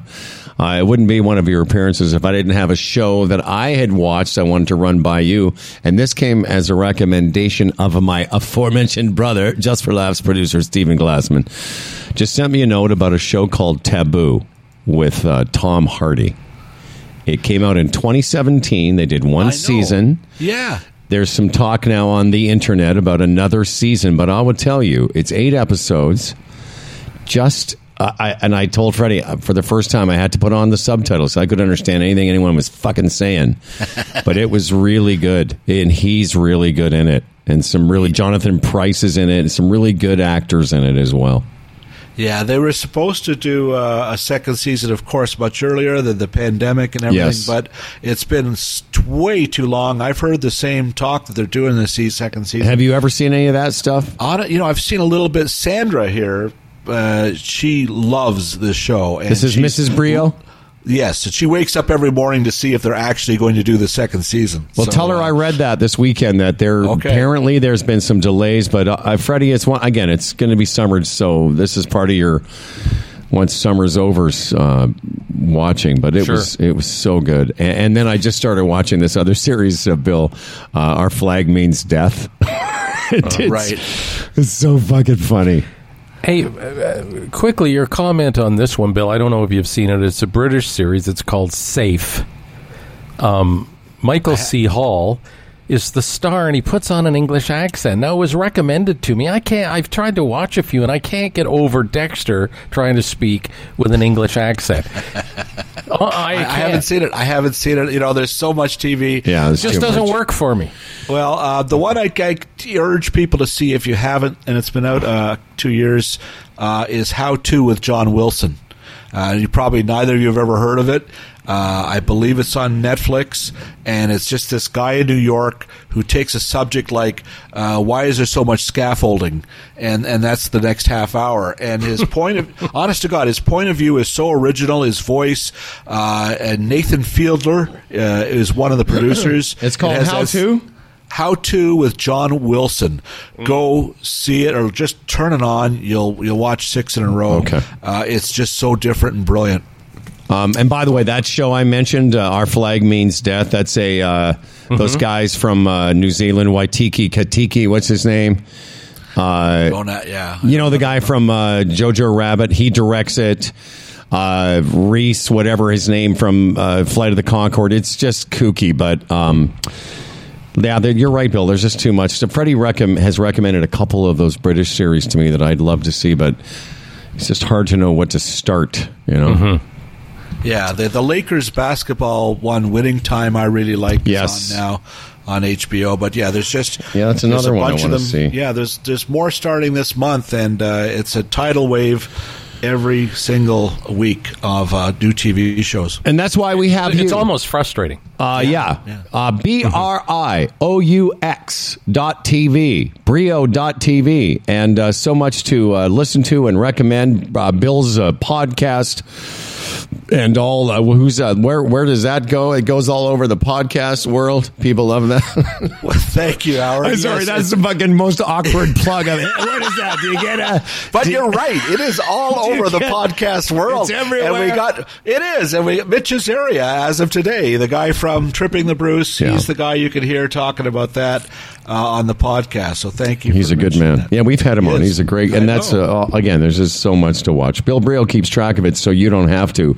Uh, all sorts of information each and every day at b r i o u x dot tv, and uh, we will uh, see you now. I guess uh, oh, another month from now, we'll check back in with Bill about you know some of these things we're talking about, and uh, all the best to you, young man. You two guys. Great to talk to you again. Great to be in your universe. I mean, think about it. You know, there was a time we were rivals newspaper, radio, and now we're all just part of the same melting pot of old white guys. We're in the same boat going around the Bruce. That's right, baby. Take care, Billy. Take care, guys. Hey, Fred, you know who that was? That was our Gig Sky guest of the day, Howard. Yes. And may I tell you a little bit about what that means if you are, in fact, the Gig Sky guest of the day? Oh, man. Would you do, tell you what, will you do your thing first while I find what I wanted to say? Uh, I want to make sure I get it, you know, make sure I have the correct information. Okay, I'll tell you about our buddy Tim Niblett, Yes. the retirement Sherpa. Please. Tim, a portfolio manager. Raymond James, a member of the Canadian Investors Protection Fund.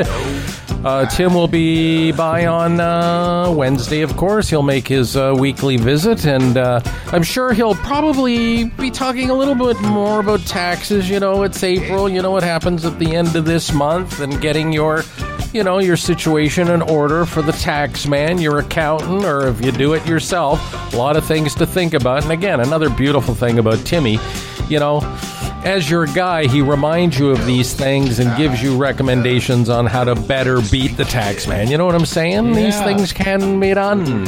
He's the retirement Sherpa. He's Tim Niblett, retirementsherpa.ca. As you know, our Gig Sky guest of the day, Bill Brioux, I just mentioned that. If you download the Gig Sky app today and enter the code HF2022, that will get you $5 off your first plan.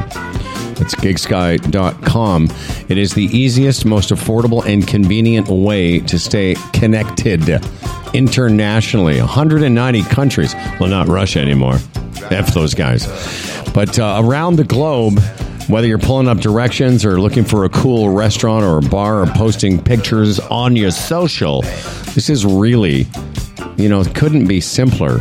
You want to have access to data when you're traveling, and this is the most affordable mobile data coverage around the planet, Android or iOS. That's how you do it. Gigsky.com. Enter the code HF2022 for $5 off your first plan. You know, that uh, series I mentioned, Taboo, that Steve recommended to me, I. Uh, that was the first time I've had to do that, where I had to turn on the subtitles. And I, I Again, what, what is it British? Is yes, that problem? it's very yeah. It's British and it's a it's a, a different type of accent. And I was thinking about you because I watched the first fifteen minutes and I, you know, I'm like getting kind of frustrated because I can't tell. Two of the main characters are discussing something, and I'm like, I don't. I just stop and think. I don't think I've caught anything so far. Then I remembered. Why don't I just turn them on? Mm-hmm. Helps. It did help. I will say this: I, by about episode four or five, I got used to everyone's accent. Eh, Some of the other characters are a little easier to understand, but yeah, it's well done. Well, that's what got me through Peaky Blinders, which I loved, but I would not have had any idea what was going on without subtitles. Um, last night I caught the well an episode. Bill Maher has a new podcast. I like Bill Maher. I like watching real time. It really does it for me. Yeah, man. Uh, he he's got a new podcast called Club Random, where he does it out of his house and guests come over a lot, like the rest of these guys do. Mm-hmm. But I caught the William Shatner one. Yeah, you were saying it was good, huh? Well, it was all right. I, I think Maher is too fucking stoned through it, though, to really. is he for, really? For me to. Because that's the whole thing. Hey, we're going to drink. You can hear the bottles clinking, Shatner having a drink, and obviously Bill Maher, who loves his weed. I think he's just a little too. He's too high. I think he's a little too high. Like it's weird. Like he he's not letting uh, Shatner finish sentences, and then he's just going off on these tangents. And anyway, listen to it and see what you think. Well, speaking of our favorite podcast, I'm not sure if you've heard of this thing. It's called Smartless. Yeah. Uh, because I have Amazon Music on my phone, eh, and Smartless is was bought by Amazon anyway. They release those episodes one week in advance of the episodes that are going to be on Spotify today as of midnight. Right. And I will tell you, it's uh, Jon Hamm is the guest, and it's one of the funniest ones I've heard. They're really funny. Jon Hamm's really funny, but in this particular episode, there's a couple of laugh out loud moments. Uh, Will Arnett chirping Jason Bateman, even Sean. Sean's got a good little. I think they figured out what's best with Sean. And as I've said, you know, I've gone through. I'm not a huge fan, and then now I get it because the other two guys love him and they they love making fun of him, but it's done in such a nice way. They he's there for a reason. They're all very good friends, but I'll tell you, Freddie, if you uh, still interested, it's it'll be on Spotify today. And there were a couple of moments I was making dinner, and I was like literally laughed. No, I got Amazon. I've heard the first half of it, Oh yeah, it's good, huh? and then I fell asleep. Yeah, Yeah, that's what happens to me. I fall asleep. yeah. But it's great. eh? You know, the thing is with podcasts, Howard, you can go back and listen to the second half at your leisure. That's what good. That's the good thing about podcasts. You do what? Well, you can. The thing is, if you fall asleep, you can actually go back the next day or whatever and pick it up where you left off. It's great. It's a fantastic concept. I don't understand what you're talking about. Okay, well, it can be done. Okay. can be done. Um. Okay.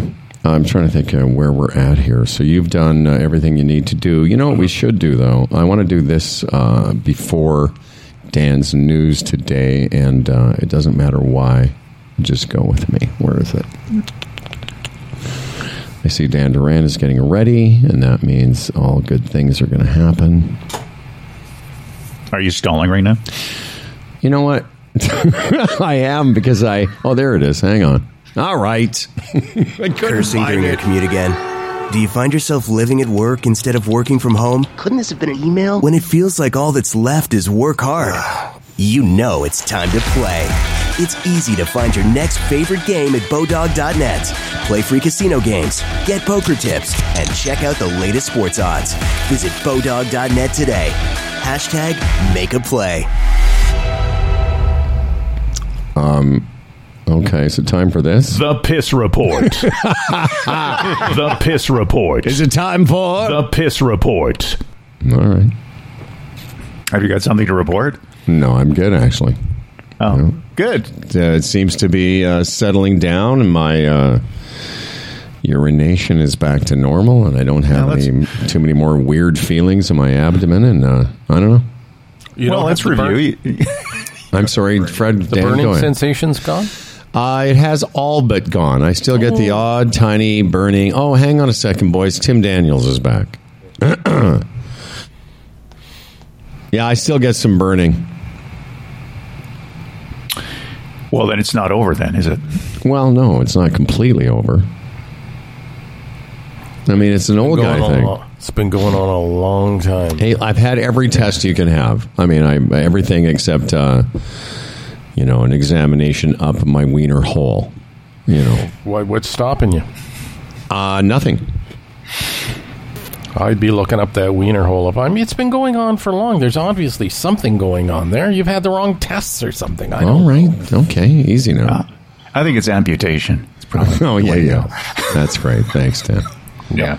Um, Yeah, Yeah. yeah. It Okay. just seems to have been going on so long. well, it's you know again, it's you know, it's a, I'm an old guy. And things take time Well, they to. can they can stick like a little camera up there and have a look around. I've been through it. It would be, a, believe me, it would only have to be a very little camera, Oh no, I know. tiny It's camera, like a, it's a pin. It's like a pin. Uh, pinhole. a pin. Yeah. Okay. Well, let me get on that. Uh, New, mean- new baseball tech. New baseball tech. Oh yes, this is your good. So Dan's vaccine, news. Vaccine, yeah, coming up because Tim Daniels is here, obviously. On, Yeah, Tim, you got bumped again. So coming Yeah. up on Dan's news today, brought to you by HealthGauge. Uh, Dan's news, some great new uh, sport tech, and what was the other one? Vaccine. What? Oh yeah, how many times can you get vaccinated?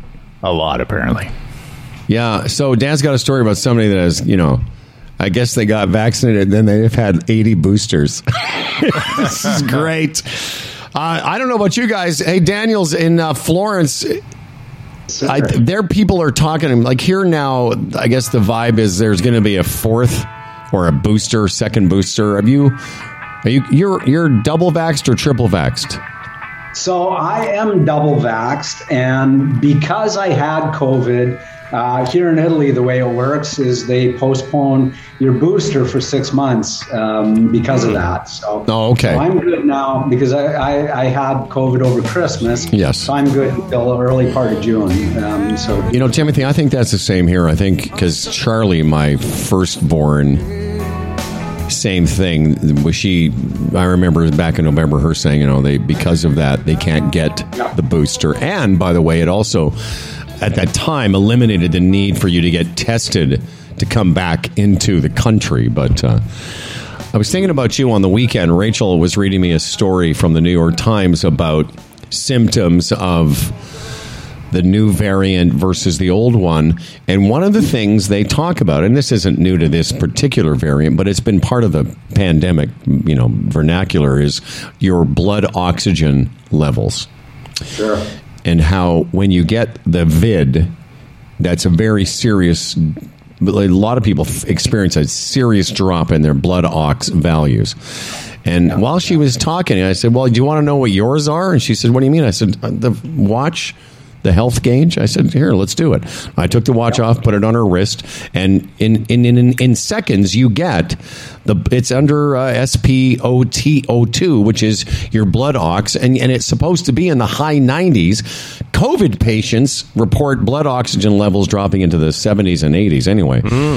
It is interesting to, that that, and I said to her, you know, it's funny. This watch is so interesting. It's so accurate because I've tested it against the cuff at shoppers. But uh, that is just one aspect of the health gauge system, Tim.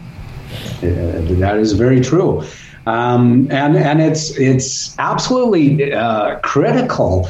Um, uh, you know, for example, when uh, President Trump got rushed to the hospital in the helicopter, everybody remember that scene, and we found out after the fact was because in a, in in a matter of, of you know minutes, his blood uh, his blood oxygen level dropped from you know the mid 90s, which is normal, down to the low 80s, and that was it. As soon as that happened, they got him in the helicopter and got him into uh, into the hospital because um, you can die within hours of that. It, it's it's absolutely critical. So so that's uh, that's definitely one of the benefits of these little babies here. So, in these times of COVID, and you have a watch, if you looked one day and you were in the mid 70s, you might think, oh, I, maybe I should get tested.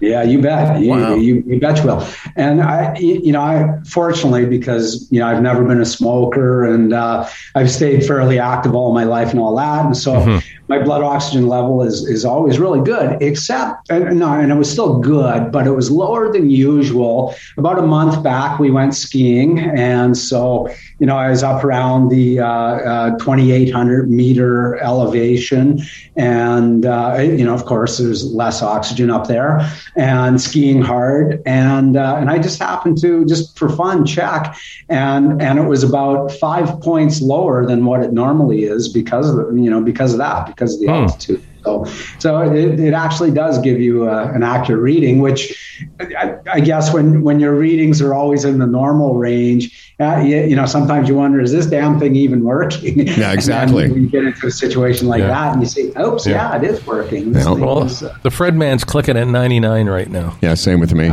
Um, and by the way, I did this. I've been talking about getting, you know, I go to the now that shoppers once they allowed you to use that cuff again because in the early days of the pandemic they shut it down. I just wanted to see if it was close Yeah. to what I was getting on the health gauge, and I did my health gauge yesterday. My blood pressure was like 115 over 75, which is pretty much in the normal range, 120 over 80. Yeah, But. I but I've done it, Tim. I've done it at Shoppers and then compared it to the watch, and it's pretty much bang on. It's within such a small percentage, and that really is one of the things about this health gauging. I think that's an interesting question. If you saw that your blood ox or your blood pressure was way out of whack, and you would feel something, um, it would be nice to have this watch and i think we talked about this just because you were on recently this is this is the way of the future. It, it's not like sometime when everyone's going to have one of these. It's just a matter of which what is it you're looking to do? And i mean with some of the cheaper entry level ones you're just looking for steps and calories burned. But this stuff for uh, especially for our age group of human beings. Yeah.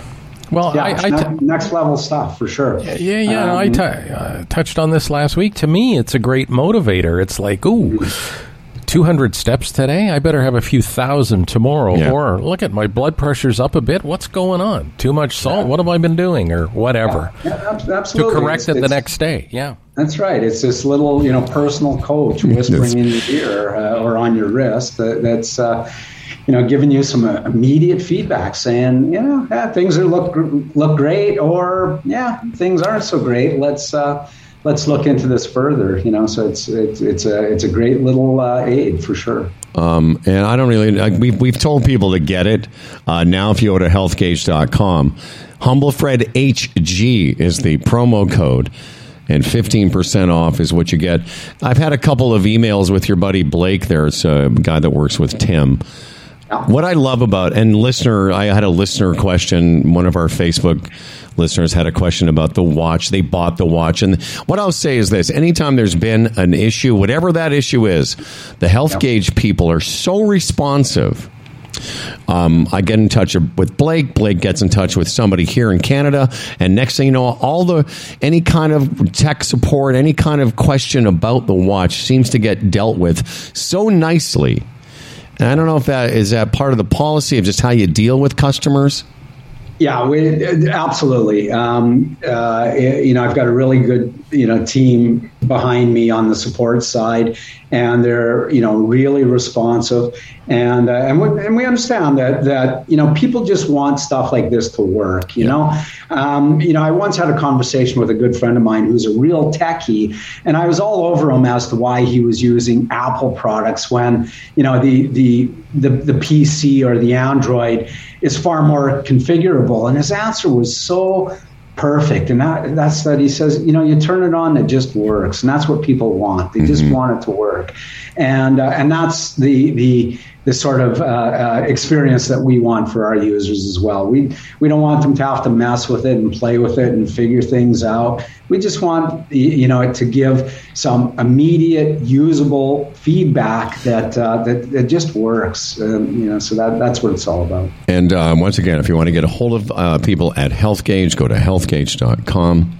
Tim Daniels, I wish you the best of this day. Uh, I'm going to send you a note about a little Freddie and I will have a little meeting if you have some time later in the week, that would be great. Absolutely. And uh, once again, humble Fred. By the way, what are the temperatures there? Do we ask you this? Do they start already in the 20s?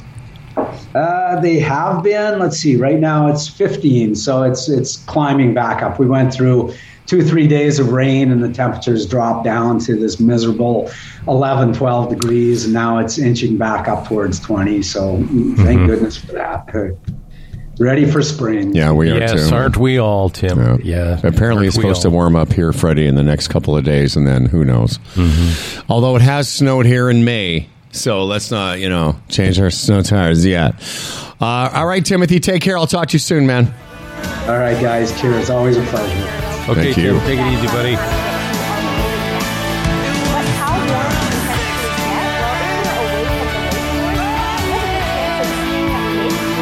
Oh, I think I've got the uh, weather network up there. Okay. Yeah, man. Uh, da, da, da. Dan Duran. I was gonna, I was gonna throw the pizza dough line at him, but I thought, man, it might get awkward if he didn't understand. You know? Mm, well, listen, it's so universally funny. I'm sure he'd laugh. Yeah. I was going to say something to him about maybe the health gauge. All that's missing is a tiny camera to go up my pee hole. But I thought, you know, I'll leave that alone mm-hmm. because he is a client. He is my mm-hmm. friend, but he's also a client. You can't take too many liberties. Mm-hmm. Dan Duran can actually take it for Dan Duran's wiener. They could take a Nikon and you just look up there. You know. oh, you, take the Hubble. oh, oh, don't you know? Why you take it too far. Why do you take it too far? Yeah. Oh, the hubba. It's not that big. I thought you know? Fred was going to say you take it too far, and now he's. Oh no. Oh yeah. Fred's not going to say that. Oh yeah. Fred's. Just, yeah. Nothing's too far for the Fred man. Anyway, uh, is it time for? No. Here's to a fella named Dan Duran, a hell of a guy with a hella big wang, the quintessential anchor man. His voice is nice and low. Huh. Dan Duran, the anchorman comes. As for credentials, he has none. Can't tell a headline from his bum, but his voice is nice and low. Dan Duran, the anchorman's here. He's prone to falling off his chair, but he's got a big wang, so he don't care, and his voice is nice and low. My voice is nice and low. And now, live from a beautiful lakeside chateau, looking out over his ice sculptures, the he is the master of his ice domain. It is Humble and Fred Anchor, Dan Duran. At a time when Putin's shooting civilians as they retreat, Sarah Palin announcing a run for Congress with Trump's thumbs up, and a U.S. with uh, eight mass shootings over the weekend. Lots going on. But let's talk about a German man who got the COVID vaccine more than 87 times. Yeah.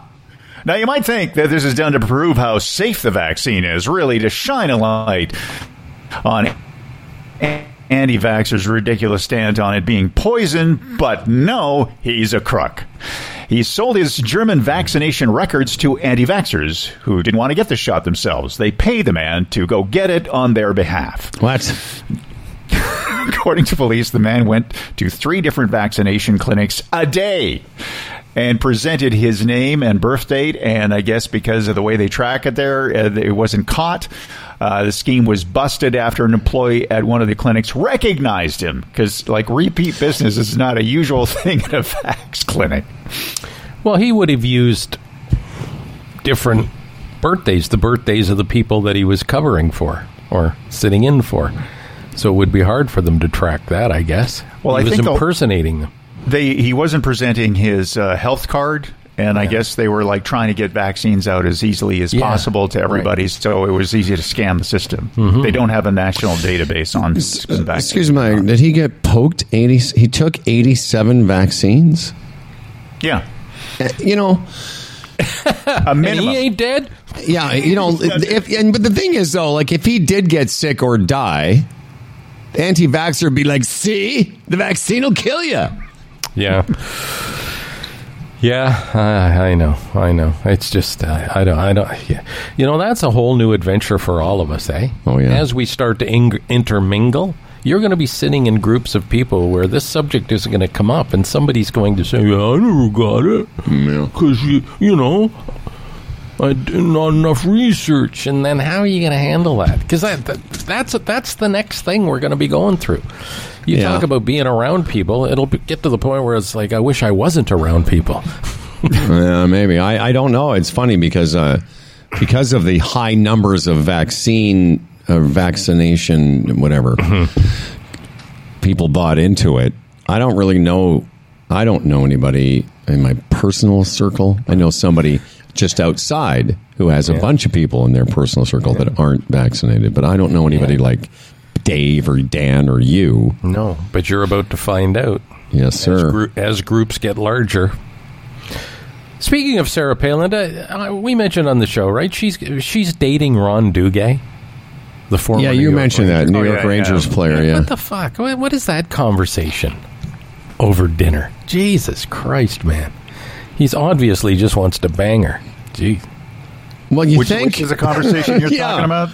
The one Ron about Duguay and, and Sarah Palin. What's the, what are they talking about at dinner? Yeah. Like you think, you know, he's be somewhat of a normal fucking human being. Like, like, how do you sit there and listen to that? She must be a real, real good bone. she must be a real good bone. Wow, it's hard to believe you're not a, on the CTV national news with this kind of insightful commentary. or, and now here's Fred. And now with a, pol- a look at the political scene, here's Fred Patterson. What the fuck are those guys talking about? She must be a good fucking bone, eh? Well, speaking of which, like her, even her, you know, that hickey delivery she has, like that farmer delivery, her voice. Like, can you imagine listening to that voice and the nonsense that comes with it? Like, I, I don't. It, it must I be don't know. something. Yeah, I know. I know. Uh, Well, by the she way, must be a speak good bone, as you say. Yes, Oh, she's a she's good- a good bone, eh? She fucker. Like, what, what, who's a bad bone, really? You know, it's all pretty good. Well, she's Uh, probably a pretty, you know, it's, I mean, probably a I, pretty- she's probably a pretty good hog washer too. all right, thank you, Fred. And now uh, here's, and now with the 14 day forecast. Thank you for that commentary.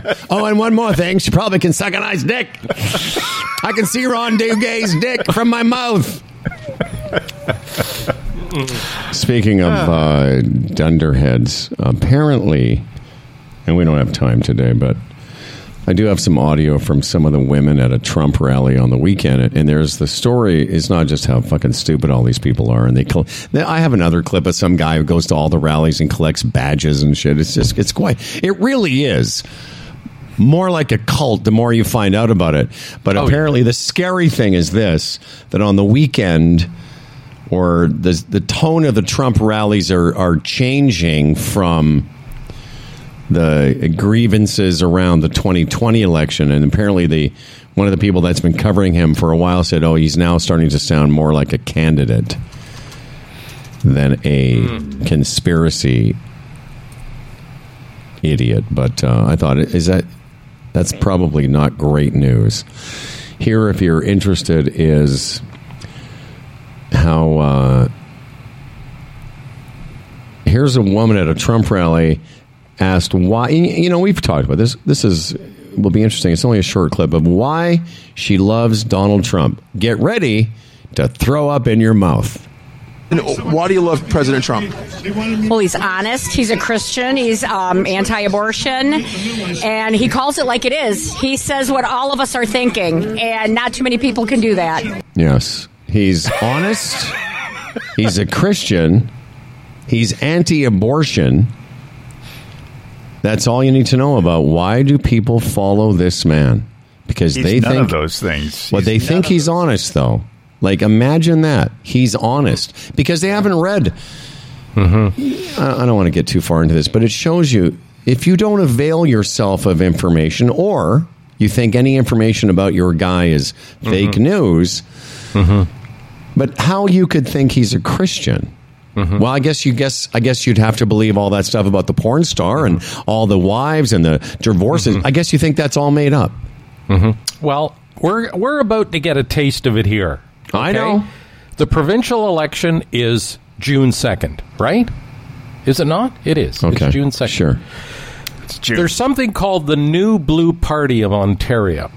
And once the election kicks off, brace yourself because it's a whole lot of that from this party. And all what you know what the what they're going to serve to do, I guess, is maybe on some level split the conservative vote in Ontario. I don't know how much action they'll get, you know, at the ballot box. But again, it's a long list. It's a it's like a freaking creep show. These people, you know, Theoren Fleury's one of their spokesmen. Yeah.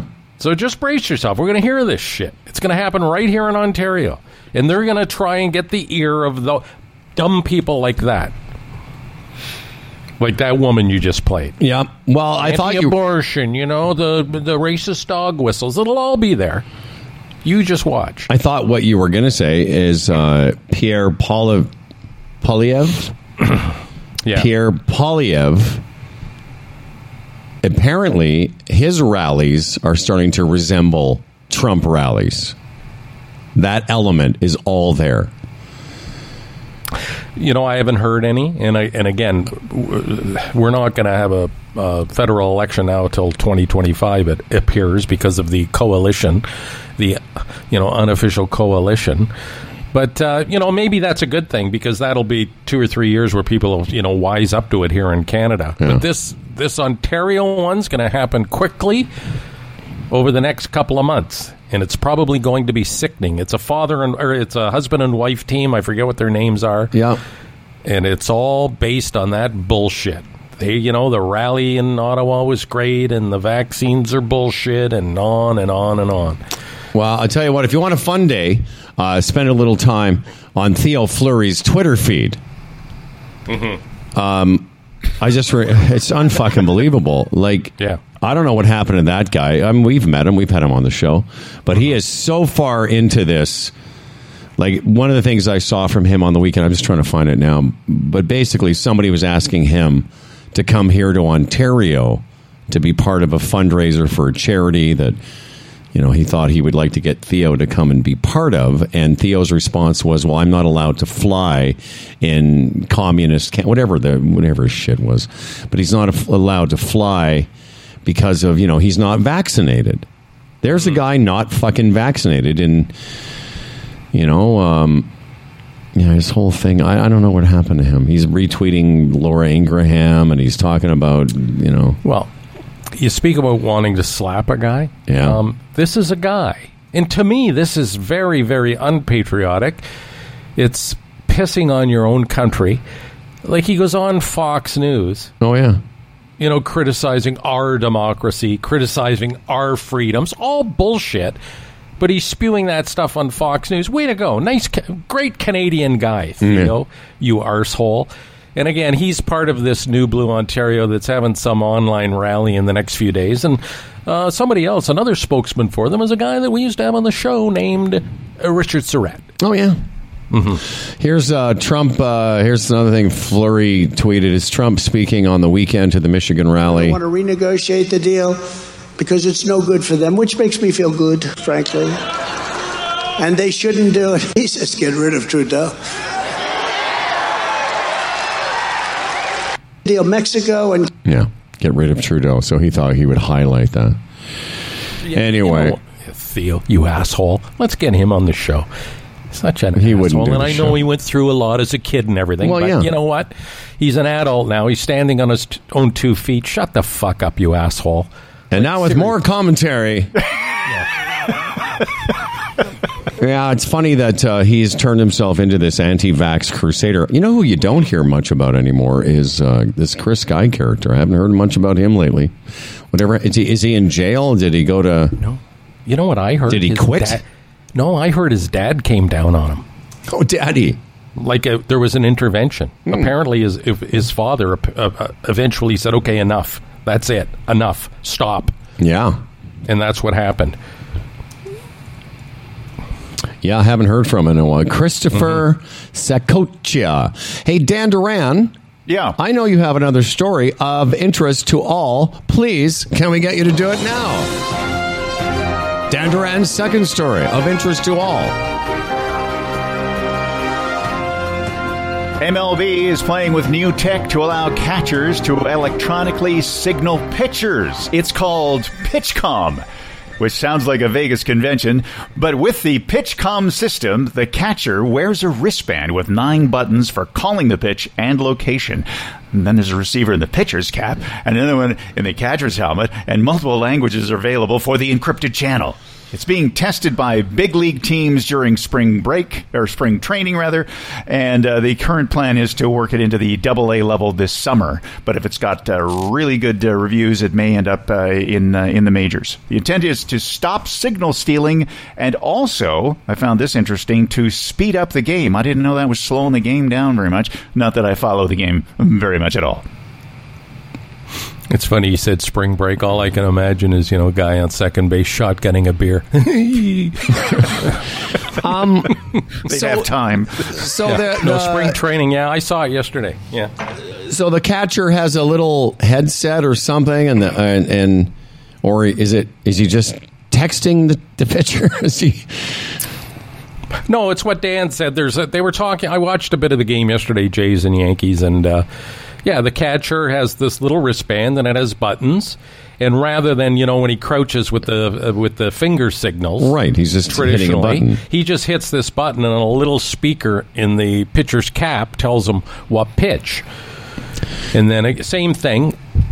Pardon me. Well, no, I'm just keep going because I'm curious because I, I want to ask a couple questions. Go ahead.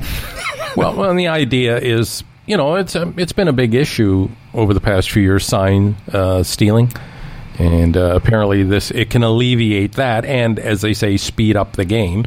Well, that's the thing. How is okay? eh, Well, okay. First of all, the signs are pretty. I thought the signs were fairly rudimentary. I mean, really, there's inside. You know, what what are you asking for? You're asking for a fastball inside, or you're asking for a, a curveball outside. I mean, r- Up away, up, up and away. away, down so, away, so yeah. the pitch. So the catcher's got a, a thing that gives him a series of options.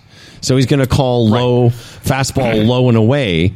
So there's a number, and what's so inside the pitcher's hat, Mm-hmm. he hears just fastball inside or something. Mm-hmm. How does so?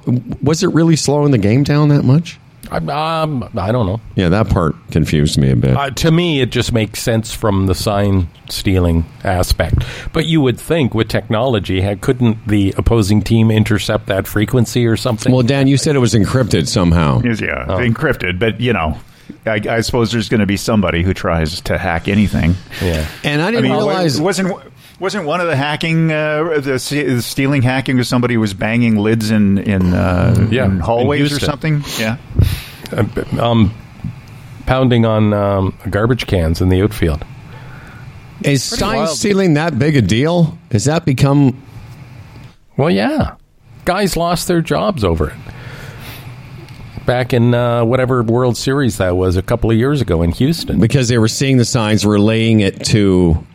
They were beaten on a garbage can, and if you watch the the replays of those games, you know at the time, you can hear it in the background, like you know. Yeah. So the catcher would say, "Ask for a fastball down and away," and it would they would have a beat for that, boom, boom, boom, boom, boom, or something. Wow. And the guys got to know what that was. Yeah, it's just flat out cheating. I guess. Yeah, that's a, a bit. That's why I say a bit confusing to me because really, if if you can pick up on what the catcher's telling the pitcher, like I don't know. I, I guess it's cheating, but if you're, let's say you're a runner on base at second, and you look and you can, you're looking right down the barrel at the catcher, and he flashes two fingers to the side, you know it's a fastball away. Why? Why is that any different than you signaling to your teammate, "Hey, it looks like it's a fastball"? Yeah, but you're you're. Do you think it's like a standard sign? Like, Every team has different no, I know that. signs for different pitches. Yes, I understand that. Oh, okay. But if you pick it up, if you're uh, you know, okay, forget the guy on second base. If you're the third base, if you're the third base coach, and I and I you're my batter, and I and I have a feeling I've seen I I've started to pick up what it is. I'm not allowed to look at you and go, this looks like a fastball. Oh no, no. I I don't know. Like I don't know. It's the interception of the signs and relaying the message is the problem. Like you as a player, if you can pick it up, I, I and then. No, I, just I, I, I didn't mean I didn't mean to Yeah. stop everything. I just I always wondered what the big deal was if I'm able to pick those signals up. What I did want to ask you about, and this is fairly recent, within the last twenty years, where I believe where coaches in football were relaying plays to their quarterbacks inside a, an intercom system. That's fairly new, is it not? Frederick? Uh, yeah. Well, it's been around for a few years. That's what I'm saying about the last 20 years. But that, that Yeah. never used to be. I, I still remember when I would see a quarterback had this thing on their sleeves with the Well, plays on do. them. They still do. But, that like a- never used to be.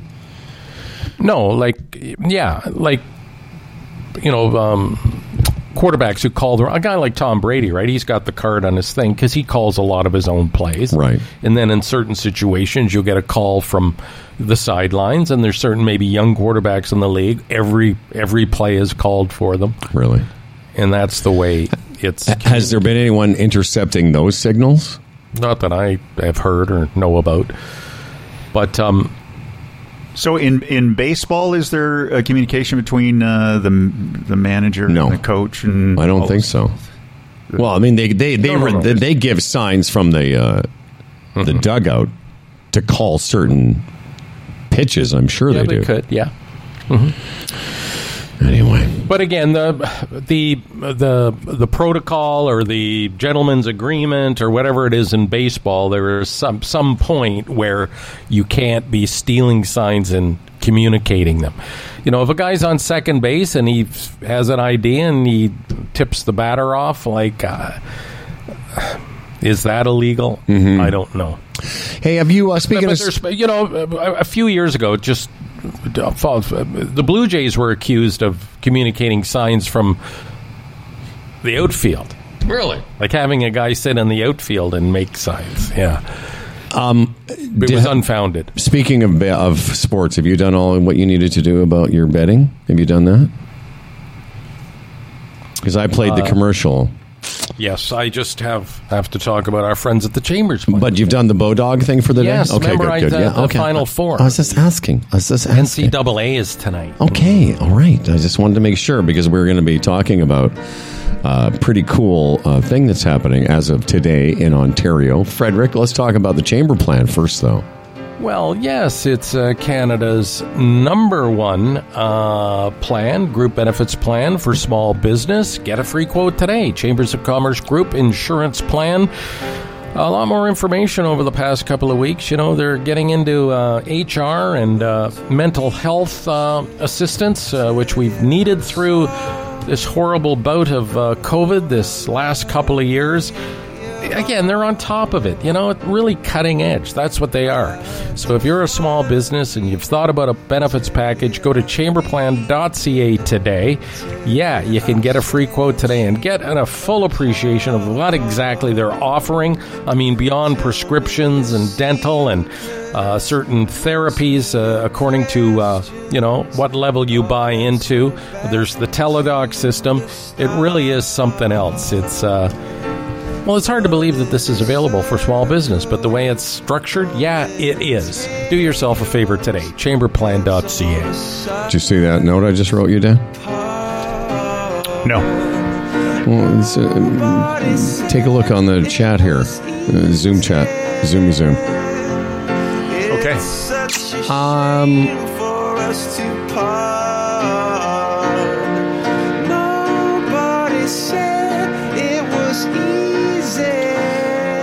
big other big story in sports before we leave. Uh, we have an interview coming up here in a minute. I think it's going to be of interest to uh, many uh, people that are in the world of sports betting. But a lot of money being uh, thrown around on whether uh, TW, the greatest golfer that ever lived of any time uh, of all time, has is going to play the uh, Masters tournament, which begins this week. The official start is Thursday, but as of today, everything is going to be about the Masters and the golf world. And Tiger was there last week, walking around, practicing.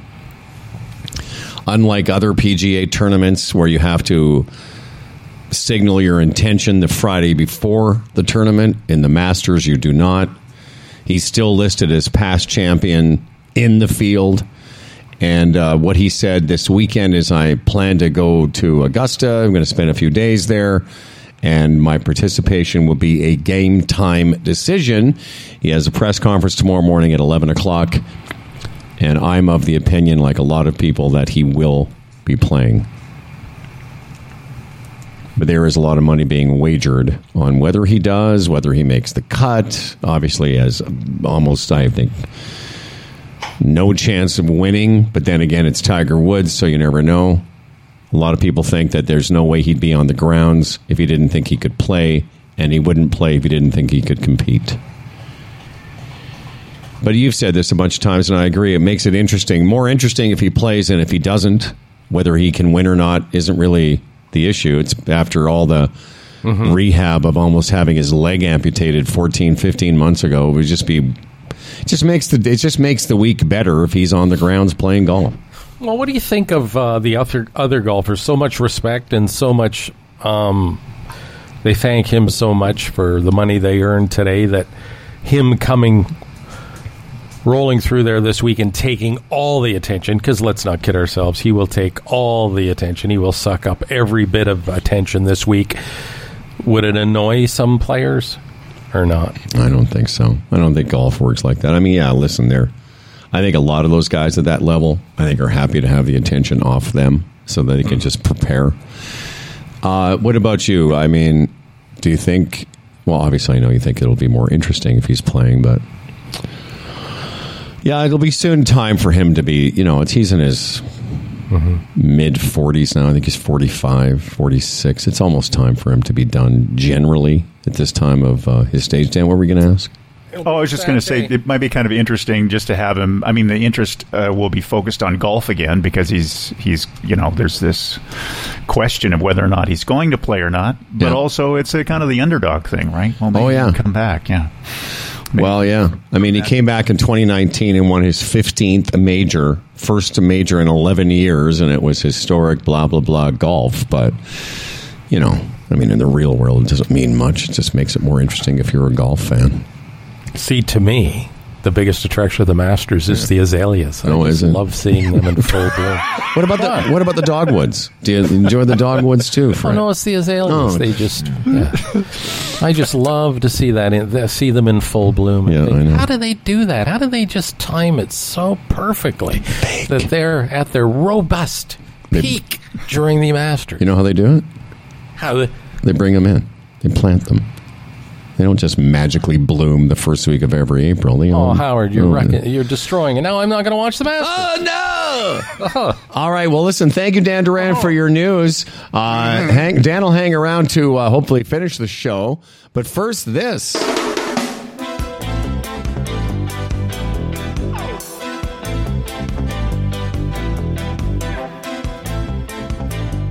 Today's a day that a lot of Ontarians have been waiting for, Friedrich, the arrival of legalized online gambling in the province. That's right, you can lay your bets both on e and traditional sports with licensed operators starting today.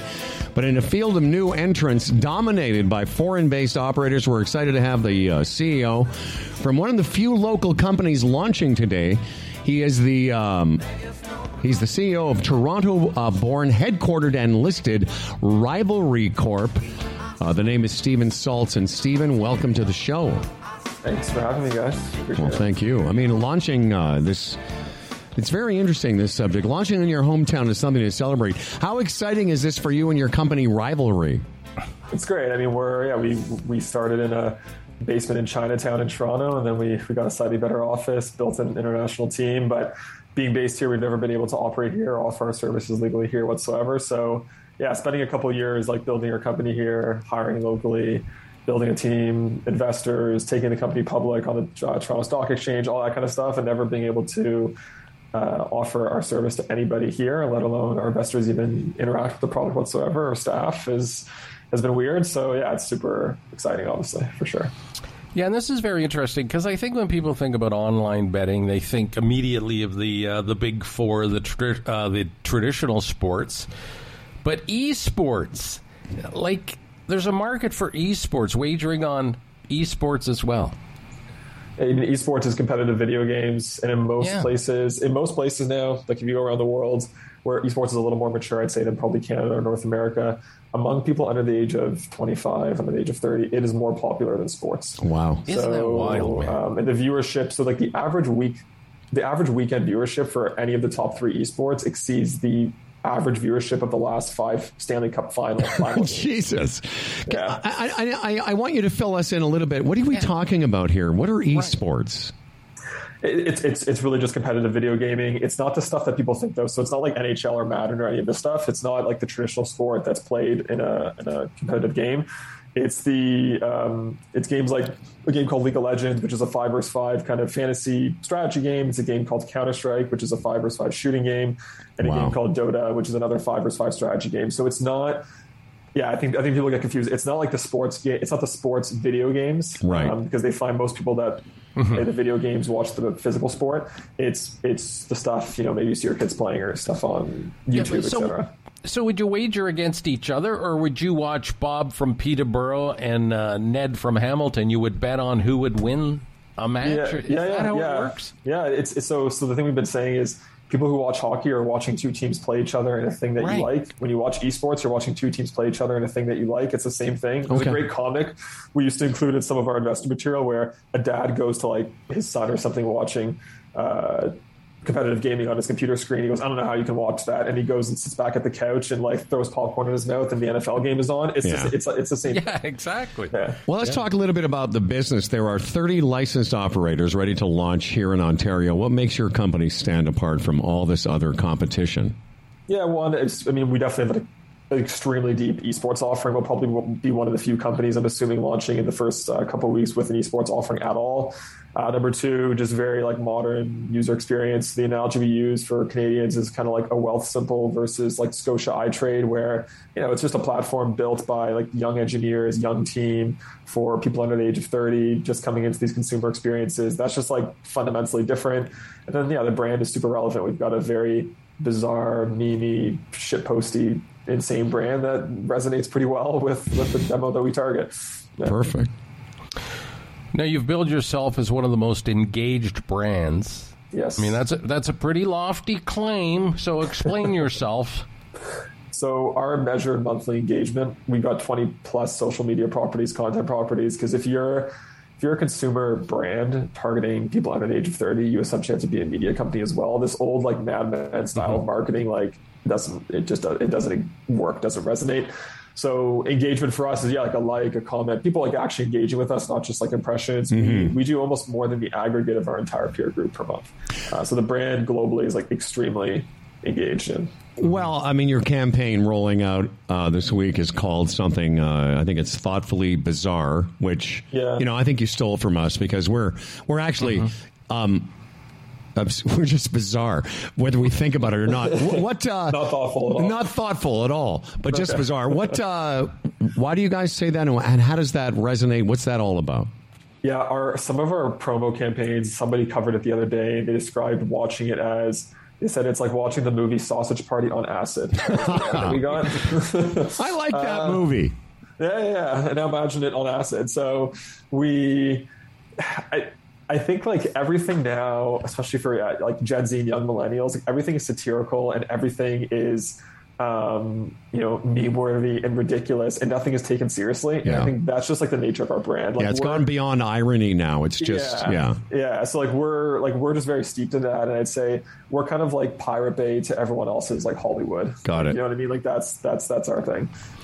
Yeah, so millennials and Gen Z are drawn uh, to rivalry. For them, say for those people, what makes it more appealing than, uh, say, OLG or Proline Plus, uh, Plus, anything like that?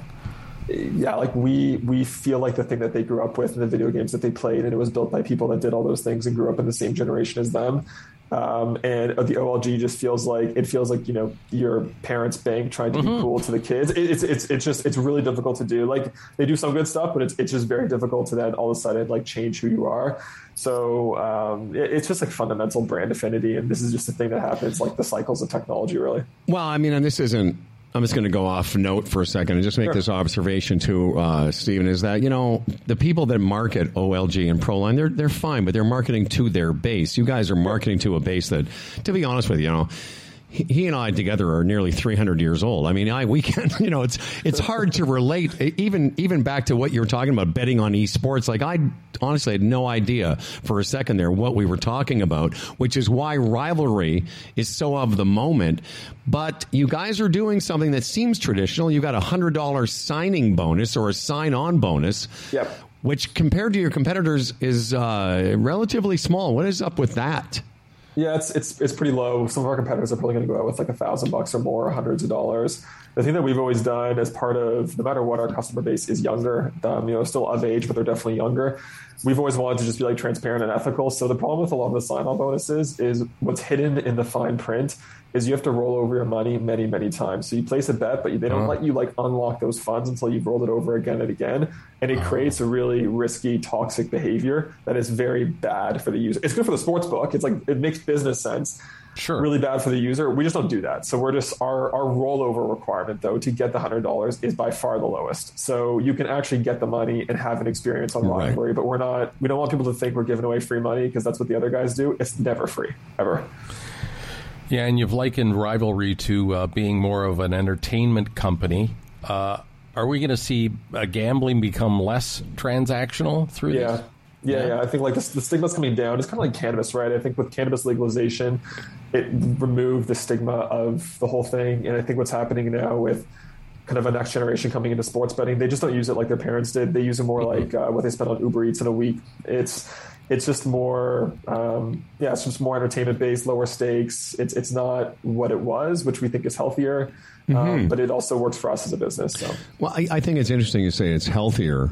You know, Fred and I have talked a lot about you know some of the responsibility around gambling, and you think you know it's, a lot of times it's people that can ill afford it that are Yep. being you know taken advantage of. How do you guys and rivalry you know, weigh in on that? You know, encouraging your you know you want people to use your site obviously, but not to overindulge. Where's that line? Yeah, I, th- I think it's the nature and how we set the limits, even the bonusing, right? Like the, the way I just described the bonusing is a way to kind of connote a certain level of responsibility in our approach.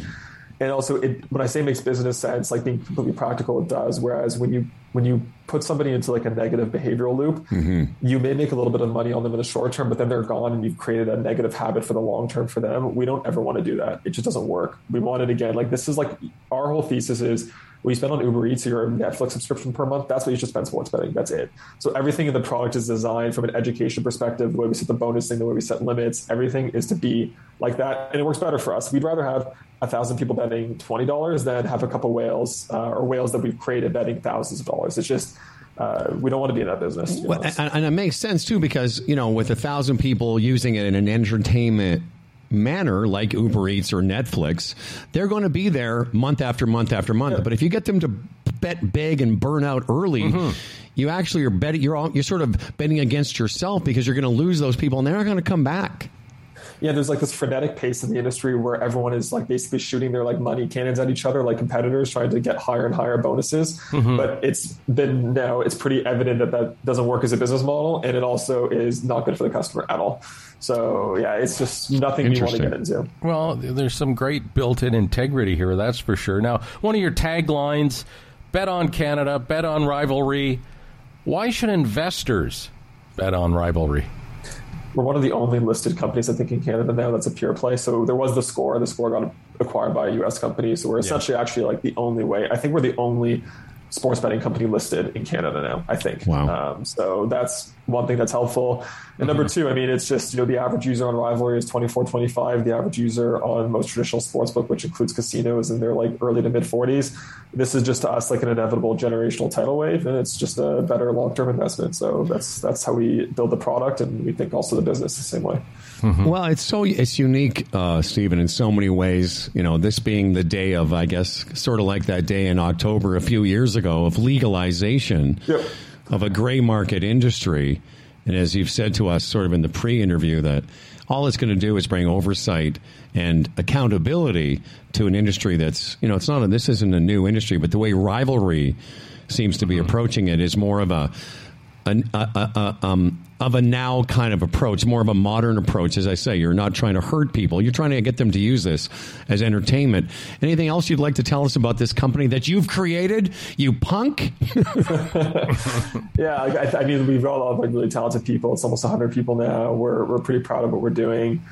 I think um, people also just need to be patient. Like what we're what you saw with cannabis is everyone kind of you know burned out really quickly. Uh, they they too many stores, too many licenses, people going a little too crazy, marketing went too crazy. You see it now, like it's just it's been burnt out, and it was a bit of you know meme in Toronto. It's like the corner grocery store, the corner convenience store is gone. I wonder what cannabis shop's going to pop up. Like mm-hmm. this is like yeah, that's right. so so what's going to happen now is the next month or two in Toronto, specifically in Ontario, is going to feel like New Jersey, New York. People are going to be inundated with sports betting ads. We don't I think for us, like people should know, like that's not what we're looking to do. Like we want to be here in five, ten years, and we're not looking. The next couple weeks are going to be exciting. Like we're excited, but uh, we're we're trying to build like long term brand equity and just continue to build like a great business um, in Toronto. To be honest, so we're we're very long term oriented. We're not going to do anything um, too rash um, and try to be patient. So yeah, we're excited. So as of today, where do you find Rivalry? You go to rivalry.com. That's it. Awesome. And the Toronto Venture Stock Exchange, the symbol is RVLY. Yep. And uh, Steven Salz, the CEO of Rivalry, wants you to uh, take note of all of this. I like the idea that, uh, I will just wrap up by saying it seems that you have a responsible approach to a, an industry that is often maligned by again you don't want to hurt people you want people to have an entertainment experience not just you know gambling until they have no more money That's right. It's uh, we think the stigma is going to come down over time, and that's that's what we're really trying to do. okay Hey man, listen. I uh, hope you enjoyed yourself. We'd love to have you on the show. What a uh, good piece of information here on this day in Ontario. And uh, once again, it's RVLY on the uh, Toronto Venture Stock Exchange. And how do people find out more? Once again, Yeah, just go there. Follow me on Twitter. My full name. That's another way to see what we're up to. Um, but yeah, rivalry.com is we'll have everything you need. all right, Steven. Well, congratulations. Appreciate it, guys. Thanks Yeah, it's you know, what? Fred and I are often fascinated by you know smart human beings who uh, Mm-hmm. are doing are doing are doing great things, and we're like, what have we done?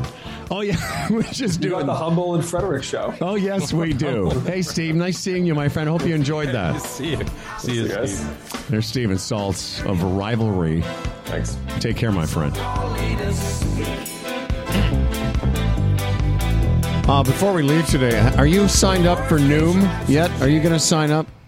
I, I started the. Uh, I wasn't prepared for the. Uh, I, it's because it's a process you go through to, to uh, you know, your weight and everything else. I didn't have all the answers ready, so I'm going to do that today. You went and got a scale, right? I bought a scale. Yeah, Okay. shows the weight. Um, It shows Oh. weight. It shows your weight. Grade it. Really? What did Grade you think from- it was going to show? Grade it from a scale of one to ten. Did- Oh, I'm sorry. I didn't mean to step on your, your bit there. I was more focused on the fact that his thing um, of this is one of the smartest people we know who went, yeah, I bought a scale. that shows weight. Yeah. God damn it, Dan. Choose How kilograms much- or pounds. So you okay? Can you listen? Yeah. We've tried to make it as easy for you as possible. To sign up for Noom. No, I, I just uh, I wasn't ready with the wait uh, with all the things they ask you. There's, All you know, when you're signing up online, there's a lot of questions. There's a survey you go through that's you know probably Yeah, well, about we five did or it. ten minutes. yeah, we, we did yeah, oh, it took ten minutes. Oh yeah, And well, I when it asks for your weight, you go stand on the scale and you put it in, and then you know what your height is. Like I didn't have a scale till just recently. I'm preparing myself, Okay, so right. now I can Okay. tell weight. This isn't going to turn into like you not going, the like how you won't go on Boone's show. It'll just be like, Not at all. All right. Not at all. It's all, All ready right. to go. Yeah. well, we're looking forward to uh, your Noom journey starting soon. Yeah. Yeah. All right. Well, uh, thanks to uh, Bill Brioux. Thanks to uh, everybody for listening. Tomorrow on the program, why don't we do another show? I don't see why we wouldn't. Tomorrow, Dr. Uche Odiatu returns to this program. It's been a while since we've talked to Uch. A lot of stuff going on in his life. Wait a minute now, Dan. See connections. He's a dentist. Maybe we'll get him to do Clifford. Clifford's Oh, good idea. Yes. he would do that. He would do us that favor. He'd rip out all his teeth. Yeah. Well, why don't you ask him that tomorrow? Hey, Uche. Okay. Hey, Uch. Hey, Uch. One Hey, of Uch, our best you friends' do the dog dogs. thing? Yeah. Do you do the dog thing? Yeah. Yeah, one of our best friend's dog's teeth need tending too. Can we just roll him into your office one day with his stinky big paws? I gave uh, Stan a bath on the weekend. He was filthy. There's a place on Queen Street. You go in. There's like a tub. You turn the thing on. It's like a car wash. Mm-hmm. You do. You put your money in. You just get you got the rinse. I mean, the soap, a rinse, dry. Great idea. It is a great idea. Yeah, it's like it's pretty expensive though, Fred man. Well, what is it nowadays? And did you have to tip someone? No. Oh. It's 17 Nowadays. $17 for 10 minutes. Oh, come on. And you did it? I knew you'd love that. What? you're kidding, right? No. Well, for seventeen dollars, wouldn't you just use your tub? Well, because it's for people who don't want to take their dirty, stinky dog into their own. Listen, I normally when I'm here on the Sketchway, I bathe Stan in the shower with me. Like I take him in the shower, put him on the floor, I shampoo him. But in the East End, where it's fancy times, we uh, we took him to the dog bath. What are the Take him down to Lake Ontario and throw him in. What's oh yeah, Can do that. One of the weirdest pictures I have of my dad, good old Big Dick, was him in the bathtub in Stayner with the dog. Yeah. like he's in the tub and the, yeah, it was like yeah. Yeah, I double uh, taker. I That's do a double that. taker. I, I take Stan in. and we have this system. I take him in with me, and once I'm, you know, I'm showered, and then I do him, and then I give him to Rachel, and then I get out and dry off quickly, and then the two of us dry him off. But yeah, seventeen dollars for ten minutes of tub time. Well, that's more expensive than a car wash, I think, isn't it? Wouldn't it be? Yeah. Yeah, basically. Yeah. Anyway, so he's Oh, all I'll tell you, now. man. I, I was it busy? Oh yeah, oh yeah, it's a great well, this business. is what I love about these downtown people. It's like, Oh, oh, yeah. yeah, it's seventeen dollars to wash my. Seriously, and there's three tubs, and of course I'm in there. I'm thinking seventeen fucking dollars, and then I start doing the math. Okay, they have three people at one time, uh, four or five times an hour, eight hours, ten hours a day. I'm like, is it to Rachel, we should open one of these. we should open one of these in the West End. So the thing is, once you've washed Stan, the next person up, like, what are they inheriting here? Like, is it? Well, no, you- somebody come and clean it in between or something. Check this out. There's actually so they have a circle. It's a, it's an automated thing, and one of one of the last items that you can choose from is mm-hmm. disinfect the tub. I thought the same thing for seventeen dollars. Now I work here. I'm disinfecting the tub at the end. At the end, yes, as a courtesy to Wouldn't the next person. Wouldn't you want to do the disinfection on the at the beginning? No, it's already been disinfected because the person Well, I don't ahead of trust you. the last guy. Well, okay, so what? Their dog. It's not like the. It's not like a. Uh, um, he's standing there in mud. It's a steel, metallic tub. It's Plus, dogs lick each other's assholes. Why would you need to disinfect it? great point. I took him to a, and I took. It's funny you say that. I took him to uh, two dog parks on the weekend, but the one I took him to yesterday, it, we were. It was a dog, another dog, and Stan, and then all of a sudden there was like five or six dogs, and it is interesting. Like Stan and his buddy, as dogs would come into the park, literally walk up to strange and just stick their noses right in their crotch. Of course. Sniff assholes, lick dicks. It's a whole thing, Dan. That's what they do. You know, so. There's There needs to be a stuff going on. special of some sort where there's just a dog, you know, walking through a day of a dog's life from the dog point of view. So we'd understand these things. Like, what, what's the dog thinking? Well, I know Stan was thinking, "Hey, I'm going to go over and smell that other guy's asshole to see what he's been up to." How you doing? What you what you been up to? Uh, all right, there's enough show for uh, anybody. Uh, thanks everyone, and uh, we'll see you tomorrow. This episode of Humble and Fred was brought to you by GigSky, the Retirement Sherpa, the Chambers Plan, Bodog, Health Gauge, and GoDaddy. For Humble and Fred, I'm Dan Duran. And remember to listen tomorrow for more of Fred's great political analysis. Shut up, you asshole, and She Must Be a Good Bone, and I Watched to See the Azaleas will also be available on t shirts. So like and subscribe.